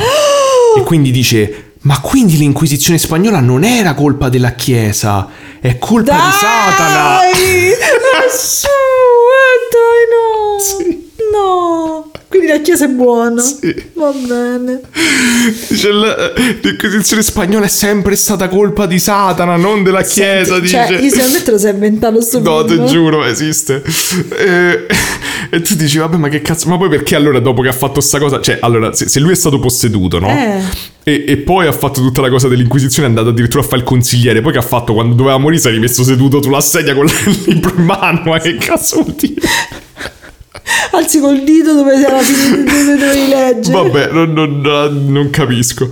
Ehm, quindi a, a questo punto si capisce che il libro mezzo cancellato Ah. eh, dice: Ah, questo era il libro in cui che lui aveva casualmente preso all'inizio. Questo è il libro che- della chiesa in cui si dice che effettivamente la chiesa sapeva che era tutta colpa di Satana. Ma, eh, regà, cioè. Quando lo cancellate dati di fuoco. Ma hai visto come era cancellato? C'era tipo quando fai una riga sopra una Sì. cosa, cioè si legge, Ma regà, non è che era così importante. vabbè. No, cancellatelo con la penna. Ok. Con la replay poi. con la Neolei. Nel mentre, eh, mentre loro comunque sia non hanno imparato la lezione che prima lui è uscito di casa e il demone si è impossessato di tutti, e loro continuano ad uscire di casa, quindi il demone si impossessa pure della sorella Giusto. e comincia a parlare all'unisono per fare queste cosette tipo che dovrebbero far paura come Sì. Shining. E, mm, poi mo che abbiamo capito che c'ha la skill della possessione multipla, te, te lo ricordano. E la madre furbissima decide che praticamente lei può sconfiggere Satana Con l'amore. No, mette- riempiendo una siringa di Valium e pensando di, di tipo mm, eh, Anesteziare. il figlio, sì, non so cosa onestamente pensava di fare. Ovviamente viene sgamata subito e il demone gli fa la force choke, quella dei Sith, cioè tipo Mm. Darth Vader, gli mette la mano così e vedi come vedi la, la strangola a distanza. Ma poi ha una mano sul collo. No, è lei che fa così da Ah, sola ok. perché come tutti quelli che vengono strangolati. Ehm, E, praticamente poi prende pure la, la figlia, la figlia Amy là che doveva essere eh, già posseduta. Però gli fa tipo girare la testa a 180, quindi a questo punto è una vittima, non mi è chiaro. so. Gli- perché dice guarda tua madre che muore, gli gira la testa, ma c'era poteva la girare tutta perché la testa. È Vabbè. vero, vabbè. Ehm, eh, comunque, finalmente nel libro Padre Amort scorre sto libro e c'è sta tipo la classica illustrazione trash col demone con le corna, sì, eh? oddio, ok. E praticamente ci sta scritto sotto tipo nome del demone, due punti. Oh. Dice, ah, il nome del demone ed era Asmodeus. Ah, Il fatto, cioè, poteva sparare a caso e lo Esatto! Ci ha detto scusa, ma come, come esorcista a sto punto se il demone è la password, come minimo spara tutti quelli più importanti Eh! all'inizio e poi vedi se per caso gli fa ma che sei Asmodeus e quello dice no, no, no. E dice La, ah, se- la sera Eh. leggo sempre prima di andare a dormire. in possesso sempre dei bambini. Sei tu Asmodeus? sì, Sono io io. Asmodeus, esatto. Hai vinto un maiale. e, e quindi eh, niente, non si- ci hanno avuto bisogno di fare tutto questo casino per capire era Ah, perché gli Asmodeus. americani non sanno niente. Vabbè, ehm, quindi ora capiscono che praticamente la frase di bring me the fucking priest, il fatto di portargli proprio il prete, quello lì intendeva ehm, non il predugolo ma Amort, guarda caso, avevamo capito tutti, l'aveva Eh, detto esplicitamente, Eh, però perché gli piace impossessarsi degli esorcismi, degli esorcisti. E dato che lui è l'unico. Dei esorcisti, scusa, esorcisti. che erano quelli, eh, esatto, che lui voleva il più potente perché lui è Batman dei esorcisti e quindi voleva lui, Mm. perché gli piace fare sta cosa per guadagnarsi il potere. Però a sto punto non si capisce perché Asmodeus, cioè nel senso, non era, cioè il prete è arrivato, non è riuscito a fare niente, cioè non mi sembra così skillato. No. Eh, cioè diciamo che eh, la versione di Alan Moore, quella che Alan Moore dice di aver evocato di Asmodeus, mi sembrava molto più, più intelligente la versione reale. E, mm, comunque, mm, vabbè, eh, a quanto pare invece questo qui non si sa perché voleva il prete, però poi non riesce a impossessarsene.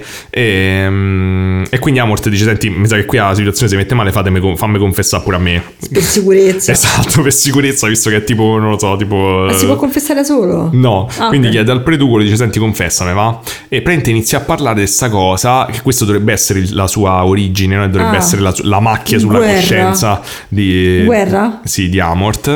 E praticamente è una storia completamente senza senso, io cerco di riassumere perché non ha alcun senso. Ok, giusto. Non so neanche bene come spiegarvela.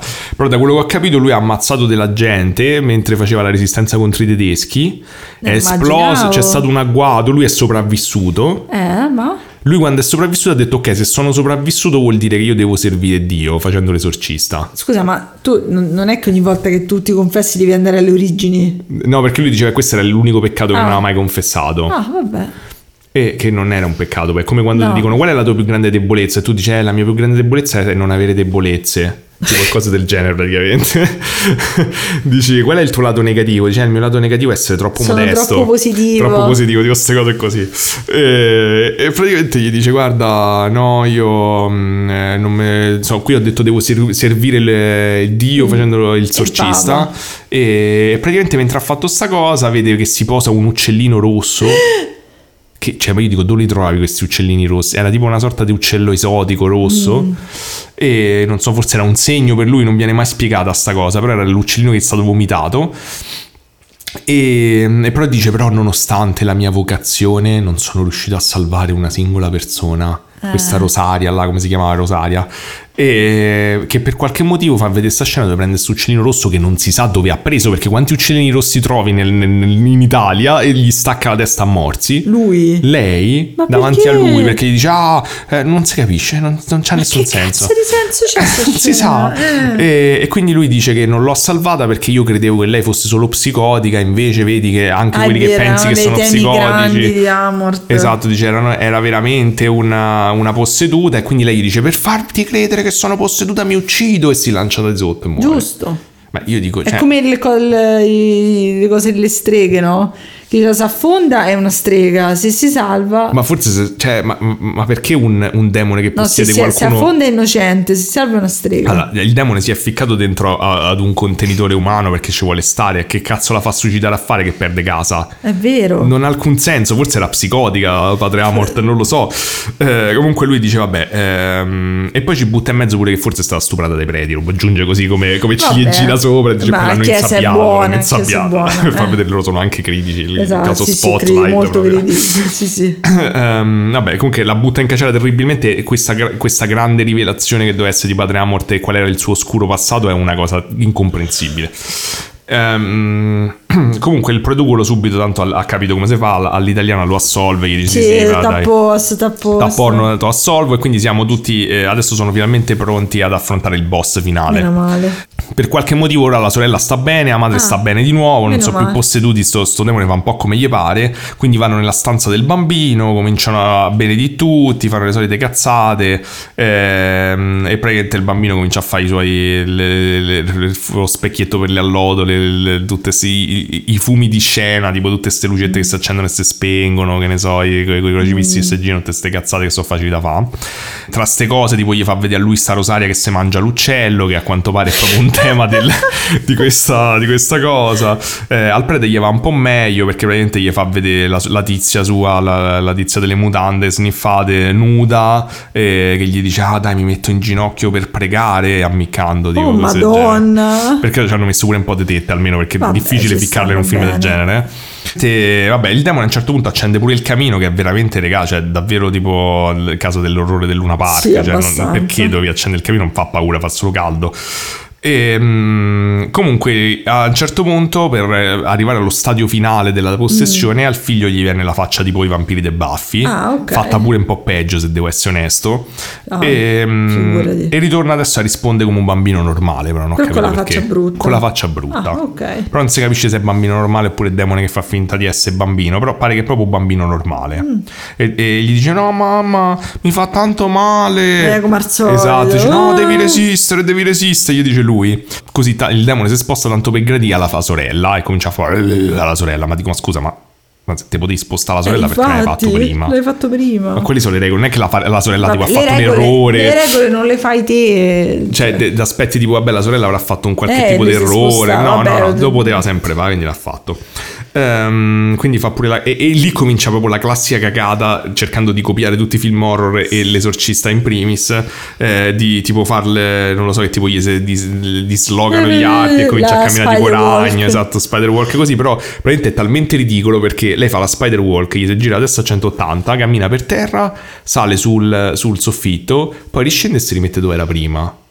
Ah. E ho detto scusa ma perché l'hai fatto allora? Qual era lo scopo di fare sta cosa? Non fa vedere che lo potevi fare Non aveva nessun- nessuna finalità Non è che gli salta addosso niente Dura pure tipo 20 secondi sta scena E tutti stanno lì fermi a guardare E dici vabbè Ehm, Comunque continua a, ricomincia a fare il- lo strangolamento a distanza a tutti Oh, come, come Star Wars.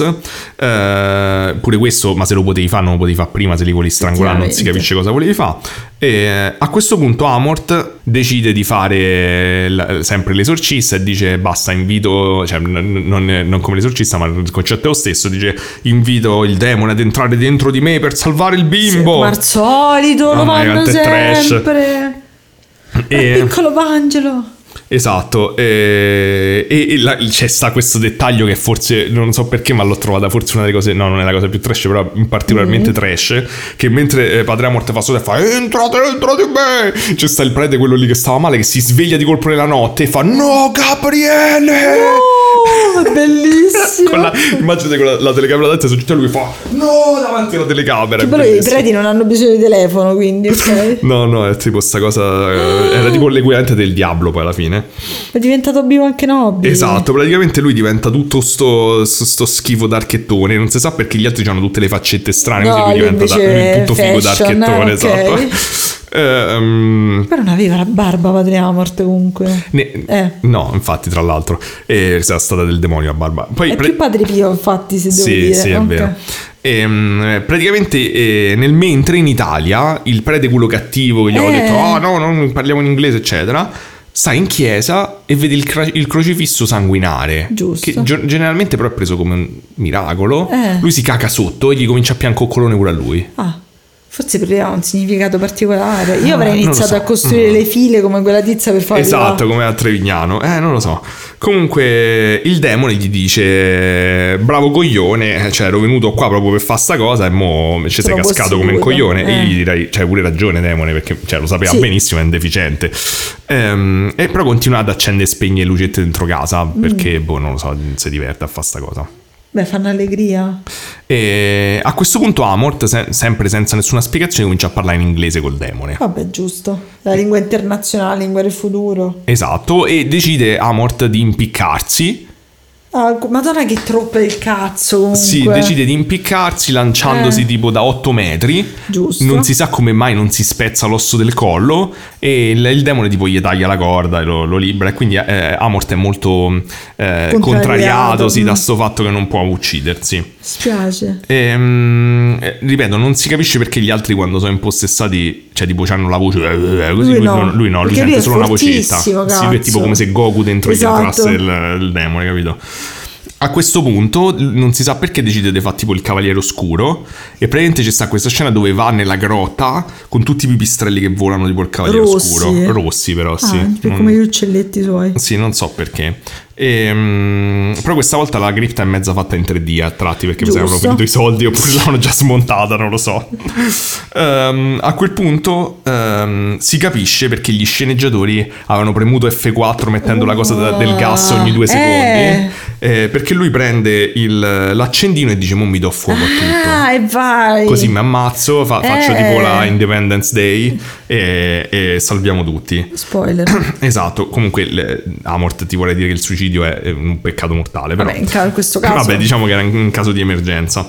In realtà Ehm, è più omicidio che suicidio, se vedi. se vedi. Perché? Perché vuole uccidere il demone dentro di sé. Beh, non è un uomo, quindi non va bene. Quindi fa pure tutto il badass, tipo che se si prepara tipo a fare le, le battutine, capito, quando accende per darsi fuoco.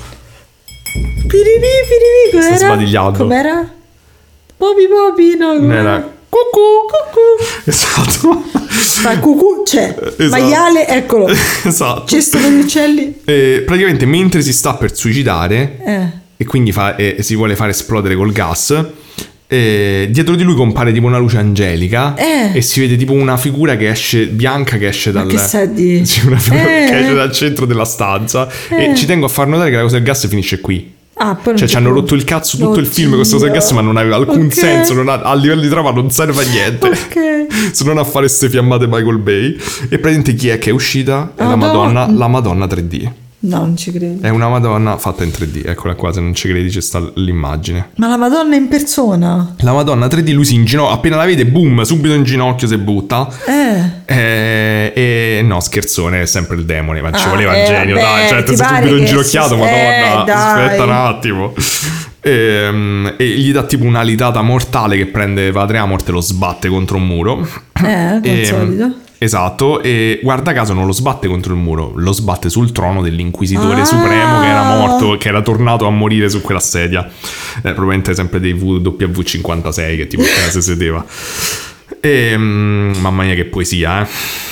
E a questo punto Amort praticamente mm, viene trovato dal pretucolo che non so come ha fatto a intuire che lui sta seduto sul trono di quel tizio, cioè di tutte le parti della casa è andato a cercare proprio lì. Eh, ma hai visto che i preti non devono comunicare con i telefoni? Ah, è vero, praticamente si sarà svegliato e ha fatto Gabriele nel trono e quindi è sceso giù.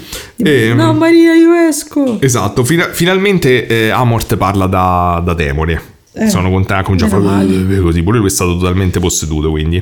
Ma che Ah, immagini salvi? Aspetta, non, si fa- non ti fai spoiler. Ah, Eh. Quindi il pretucolo comincia, pure lui, lui da solo fa te, se sei ancora lì dentro, resisti, cose del genere. Eh, nel mentre Amort fa tipo il Signore degli Anelli, mh, poggia tipo il bastone per terra che non so manco tu ha preso, mi sa che era quel cadavere che stava là sopra, che nel mentre non si sa definire, ci si è seduto sopra. Non è si chiaro.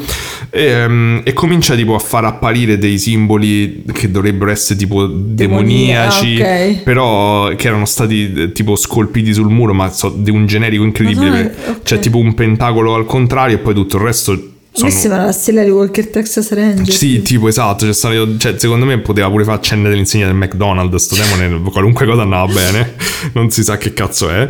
Ehm, però il pretucolo comincia a questo punto la, la sua fase di esorcizzazione Ok. di padre Amort. Ma come puoi, dai? Che inizia a levitare per aria, proprio tipo cosa tr- trash solita, a braccia aperte. E, però non si sa come mo l'esorcismo pare funzionare. Cioè, questo si è impossessato di padre Amort, grande esorcista. Questo dice due parole, manco sapeva il padre nostro due giorni fa. E niente, Ed va. è fatta. Ed è fatta. Comincia questo qui, comincia un po' a. Sorcis- sorcizza il sorcista. Ehm, esatto. E comunque, però, sembra che funziona fino a che poi il padre Amort non fa la classica boccona dell'esorcismo, Sì. gli si allunga la bocca, tutti, oh no, esatto, e viene, il pretucolo viene scaraventato contro una colonna. Ehm, da qui praticamente c'è lo svacco totale. Ok. Cioè, da qui proprio, forse hanno detto tanto nessuno è arrivato Sì, a vedersi il ma film fino a se sto ne sa, punto. Sono usciti dalla sala. Eh. Eh, compare la tizia Rosaria di nuovo, e, beh, da una vergine di ferro Ok. che stava lì forse perché era l'Inquisizione Forse, e, e ogni sì, due secondi sì. eh, ogni due secondi tipo la telecamera ci andava sopra in modo ammiccante tipo ti faceva vedere sta vergine di Eh. ferro come se fosse chissà quale cosa Vergine di importante eh. e in realtà semplicemente si apre sta vergine di ferro e esce tipo sta tizia coperta di sangue da sta, Mm. Bene. da sta cosa che penso fosse l'amante del tizio non lo so Penso. nel mentre appunto c'è sta, sta Rosaria invece che esce fuori da dietro una colonna e va da Amort che però tanto è impossessato quindi non Sì, è chiaro frega. che cazzo gliene frega esatto Ehm, praticamente qui c'è sta una, una scena che compete secondo me per trash alla scena del fucile de, de Nan perché praticamente la donna sanguinaccio prova, prende il tizio e prova ad affogare il pretucolo Ok. eh, nel- in una pozza d'acqua che stava lì vicino. Ok. Praticamente lui prende, gli pianta una croce che c'ha in mano nella testa Ok. e praticamente questa qui comincia a gonfiarsi tipo gli angeli Evangelion quando muoiono Oddio. ed esplode tipo in un trionfo di sangue che cade addosso Ma che a tutto. cosa? Mia, che schifezza, dai.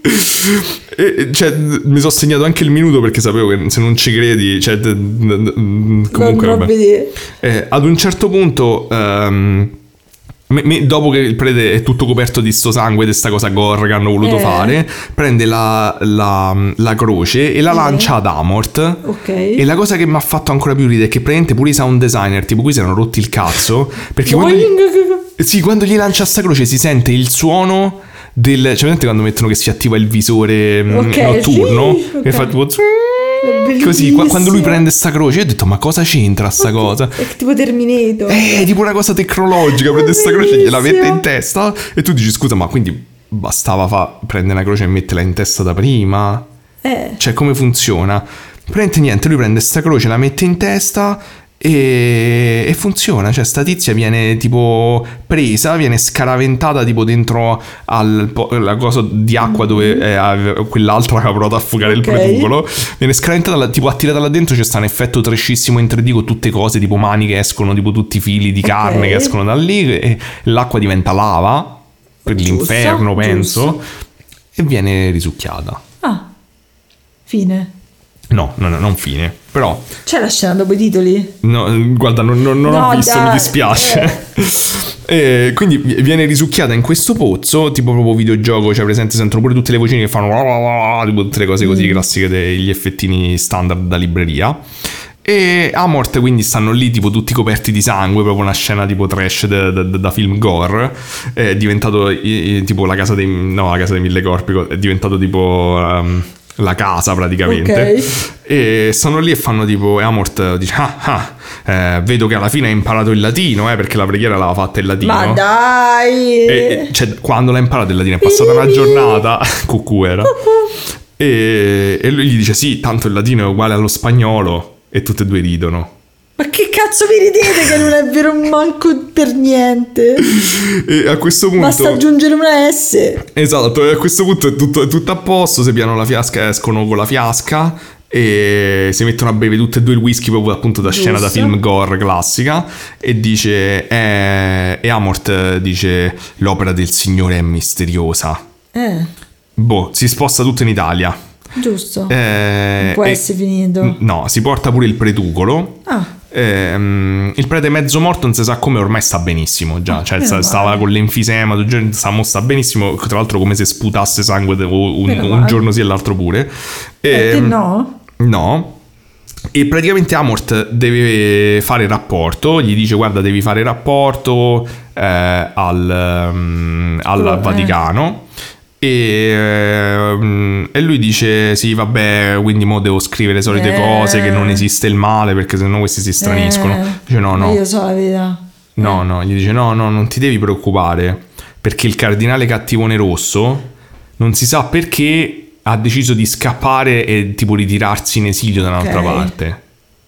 E quindi lui ha fatto questa cosa perché si è cagato così tanto sotto di aver visto il crocifisso che, che Se n'è sanguinava. andato. Sì, però quindi vuol dire che il demone ha fatto cagare sotto espressamente questo tizio per fare in modo che ora la chiesa eh, creda di più ai demoni e mandi più esorcisti. giusto. E quindi perché ha fatto questa cosa che va tutto- contro, va cioè, contro il suo interesse? Scusami. Fila perfettamente. Vabbè, comunque a quanto pare sì. E, e gli dice, vabbè, e dice, vabbè, ah, da paura, e quindi come faccio? Dice, adesso tu stai sotto di lui. E compare sto tizio che si chiama tipo Lu- Lumumba. Ok. Ehm, Lumumba, sì. E c'è uno stacco. E praticamente si vede la scena, cioè presente del, del quartier generale dei Men in Black. Ok. La stessa cosa però del Vaticano. Ok, che parlano inglese, spero. Sì, parlano tutti inglese e praticamente lui, lui sta qui in alto a guardare c'è sta tipo la- il quartier generale dei Men in Black del Vaticano, che era tipo questa cosa segreta dove tengono tutte le cose del Vaticano e lui adesso è Eh, finalmente... ma che sto coso Non so, c'è sta un cosa Eh. appeso nella statua. Dice che finalmente lui è invitato, capito, in questa elite. Meno male. E gli dice che la fa- tutto bello, la famiglia è tornata negli USA, nessun problema. Sì, Tutti bello, felici, sì, nessuno sì, traumatizzato. Eh, la proprietà è stata pure ricomprata dal Vaticano che ha dato i soldi Meno alla famiglia. male, è stata male. riconsacrata. E gli dice: Però mica hai finito. Gli dice a padre Eh, cioè, Amort. Devi andare alle poste ora. No, peggio di quello. Gli dice: Ci sono altri 199 siti, tipo le sfere del drago, Eh, che dove si nascondono dei aveva, demoni. aveva detto che aveva fatto molti più esorcisti di quanto era possibile, tipo doveva fare tipo Sì, 600 sì. al giorno. Eh. Sì, esatto, e gli dice tipo, guarda, ehm, noi abbiamo 199 altri posti che hanno demoni. Eh, madonna, un attimo però. No, eh. gli dice, quindi che famo? Ci pensi te? E lui, E lui fa, eh, da solo non penso di diventerà farcela. una saga. Eh. No, gli dice, da solo non penso di farcela, ma in due e si gira verso il pretucolo che nel frattempo si era portato dietro. E, e quindi il pretucolo se lo guarda sorridendo gli fa, mettiamoci al lavoro. E lui gli dice, "Mm, andiamo all'inferno. Parte la musica epica e Eh. si vede padre Amort. Figo, Sulla Vespa. no, che fa la hero walk con il Eh, mantello, Con l'esplosione. senza esplosione però, davanti al cancello della mia scuola superiore dove, dove noi decidevamo se entrare oppure no, quando c'è stato la- il blocco studentesco al Colosseo davanti al Cavour e, e praticamente mm, eh, mentre lui fa la hero walk ci sta la scrittina sotto che dice quanto è stato figo Padre Amort fino al 2006 e poi boom, titoli di coda. È bellissimo. Secondo me c'era una scena dopo e tu l'hai tagliata, cioè non l'hai vista. Forse ci sarà stata una scena dopo che ti faceva vedere che in realtà il, il demone Cerca scena morto. post credit padre Amort. Vediamo se c'era la scena Grazie comunque. Daniele per esserti immolato per tutti noi, ma è fantastico, fantastico. Comunque c'è un talento, sei stato bravissimo. Ci è voluto molto più tempo di quello che pensavo. Tutte le differenze tra i film e la, La storia, quale tutte. storia? No, forse non c'era. La saga Marvel, no, forse non c'era. Comunque, ne- Ghost the Pop, eccolo, eccolo. Dove, Vai dove? lì, clicca là. New Horror No, non ce l'ha, Non no, ce non l'ha. ce l'ha. Ah, meno male. stato stupendo. volevo anche aggiungere che mentre eh, poi dopo sono andato a ricercare il- questo film, ho scoperto che c'è un altro film che si chiama Il bagno del Papa. The Pope's Toilet. E parla di arredamento di bagni. Ed È un film uruguaiano che racconta in realtà tipo una cosa mezza politica del fatto che quando mh, Giovanni Paolo doveva visitare tipo l'Uruguay Eh. è partito tipo sto business dove facevano souvenir eccetera perché pensavano avrebbero fatto un botto di soldi Eh. e uno si era inventato sta eh, idea imprenditoriale di fare il bagno del Papa È bellissimo. E poi vabbè non faccio spoiler Eh, no, sono magari letto la trama su vedere- Wiki, però è bellissimo il titolo Vabbè, sentite, allora è luna di notte. Ringraziamo Daniele che si è, si è immolato per tutti noi.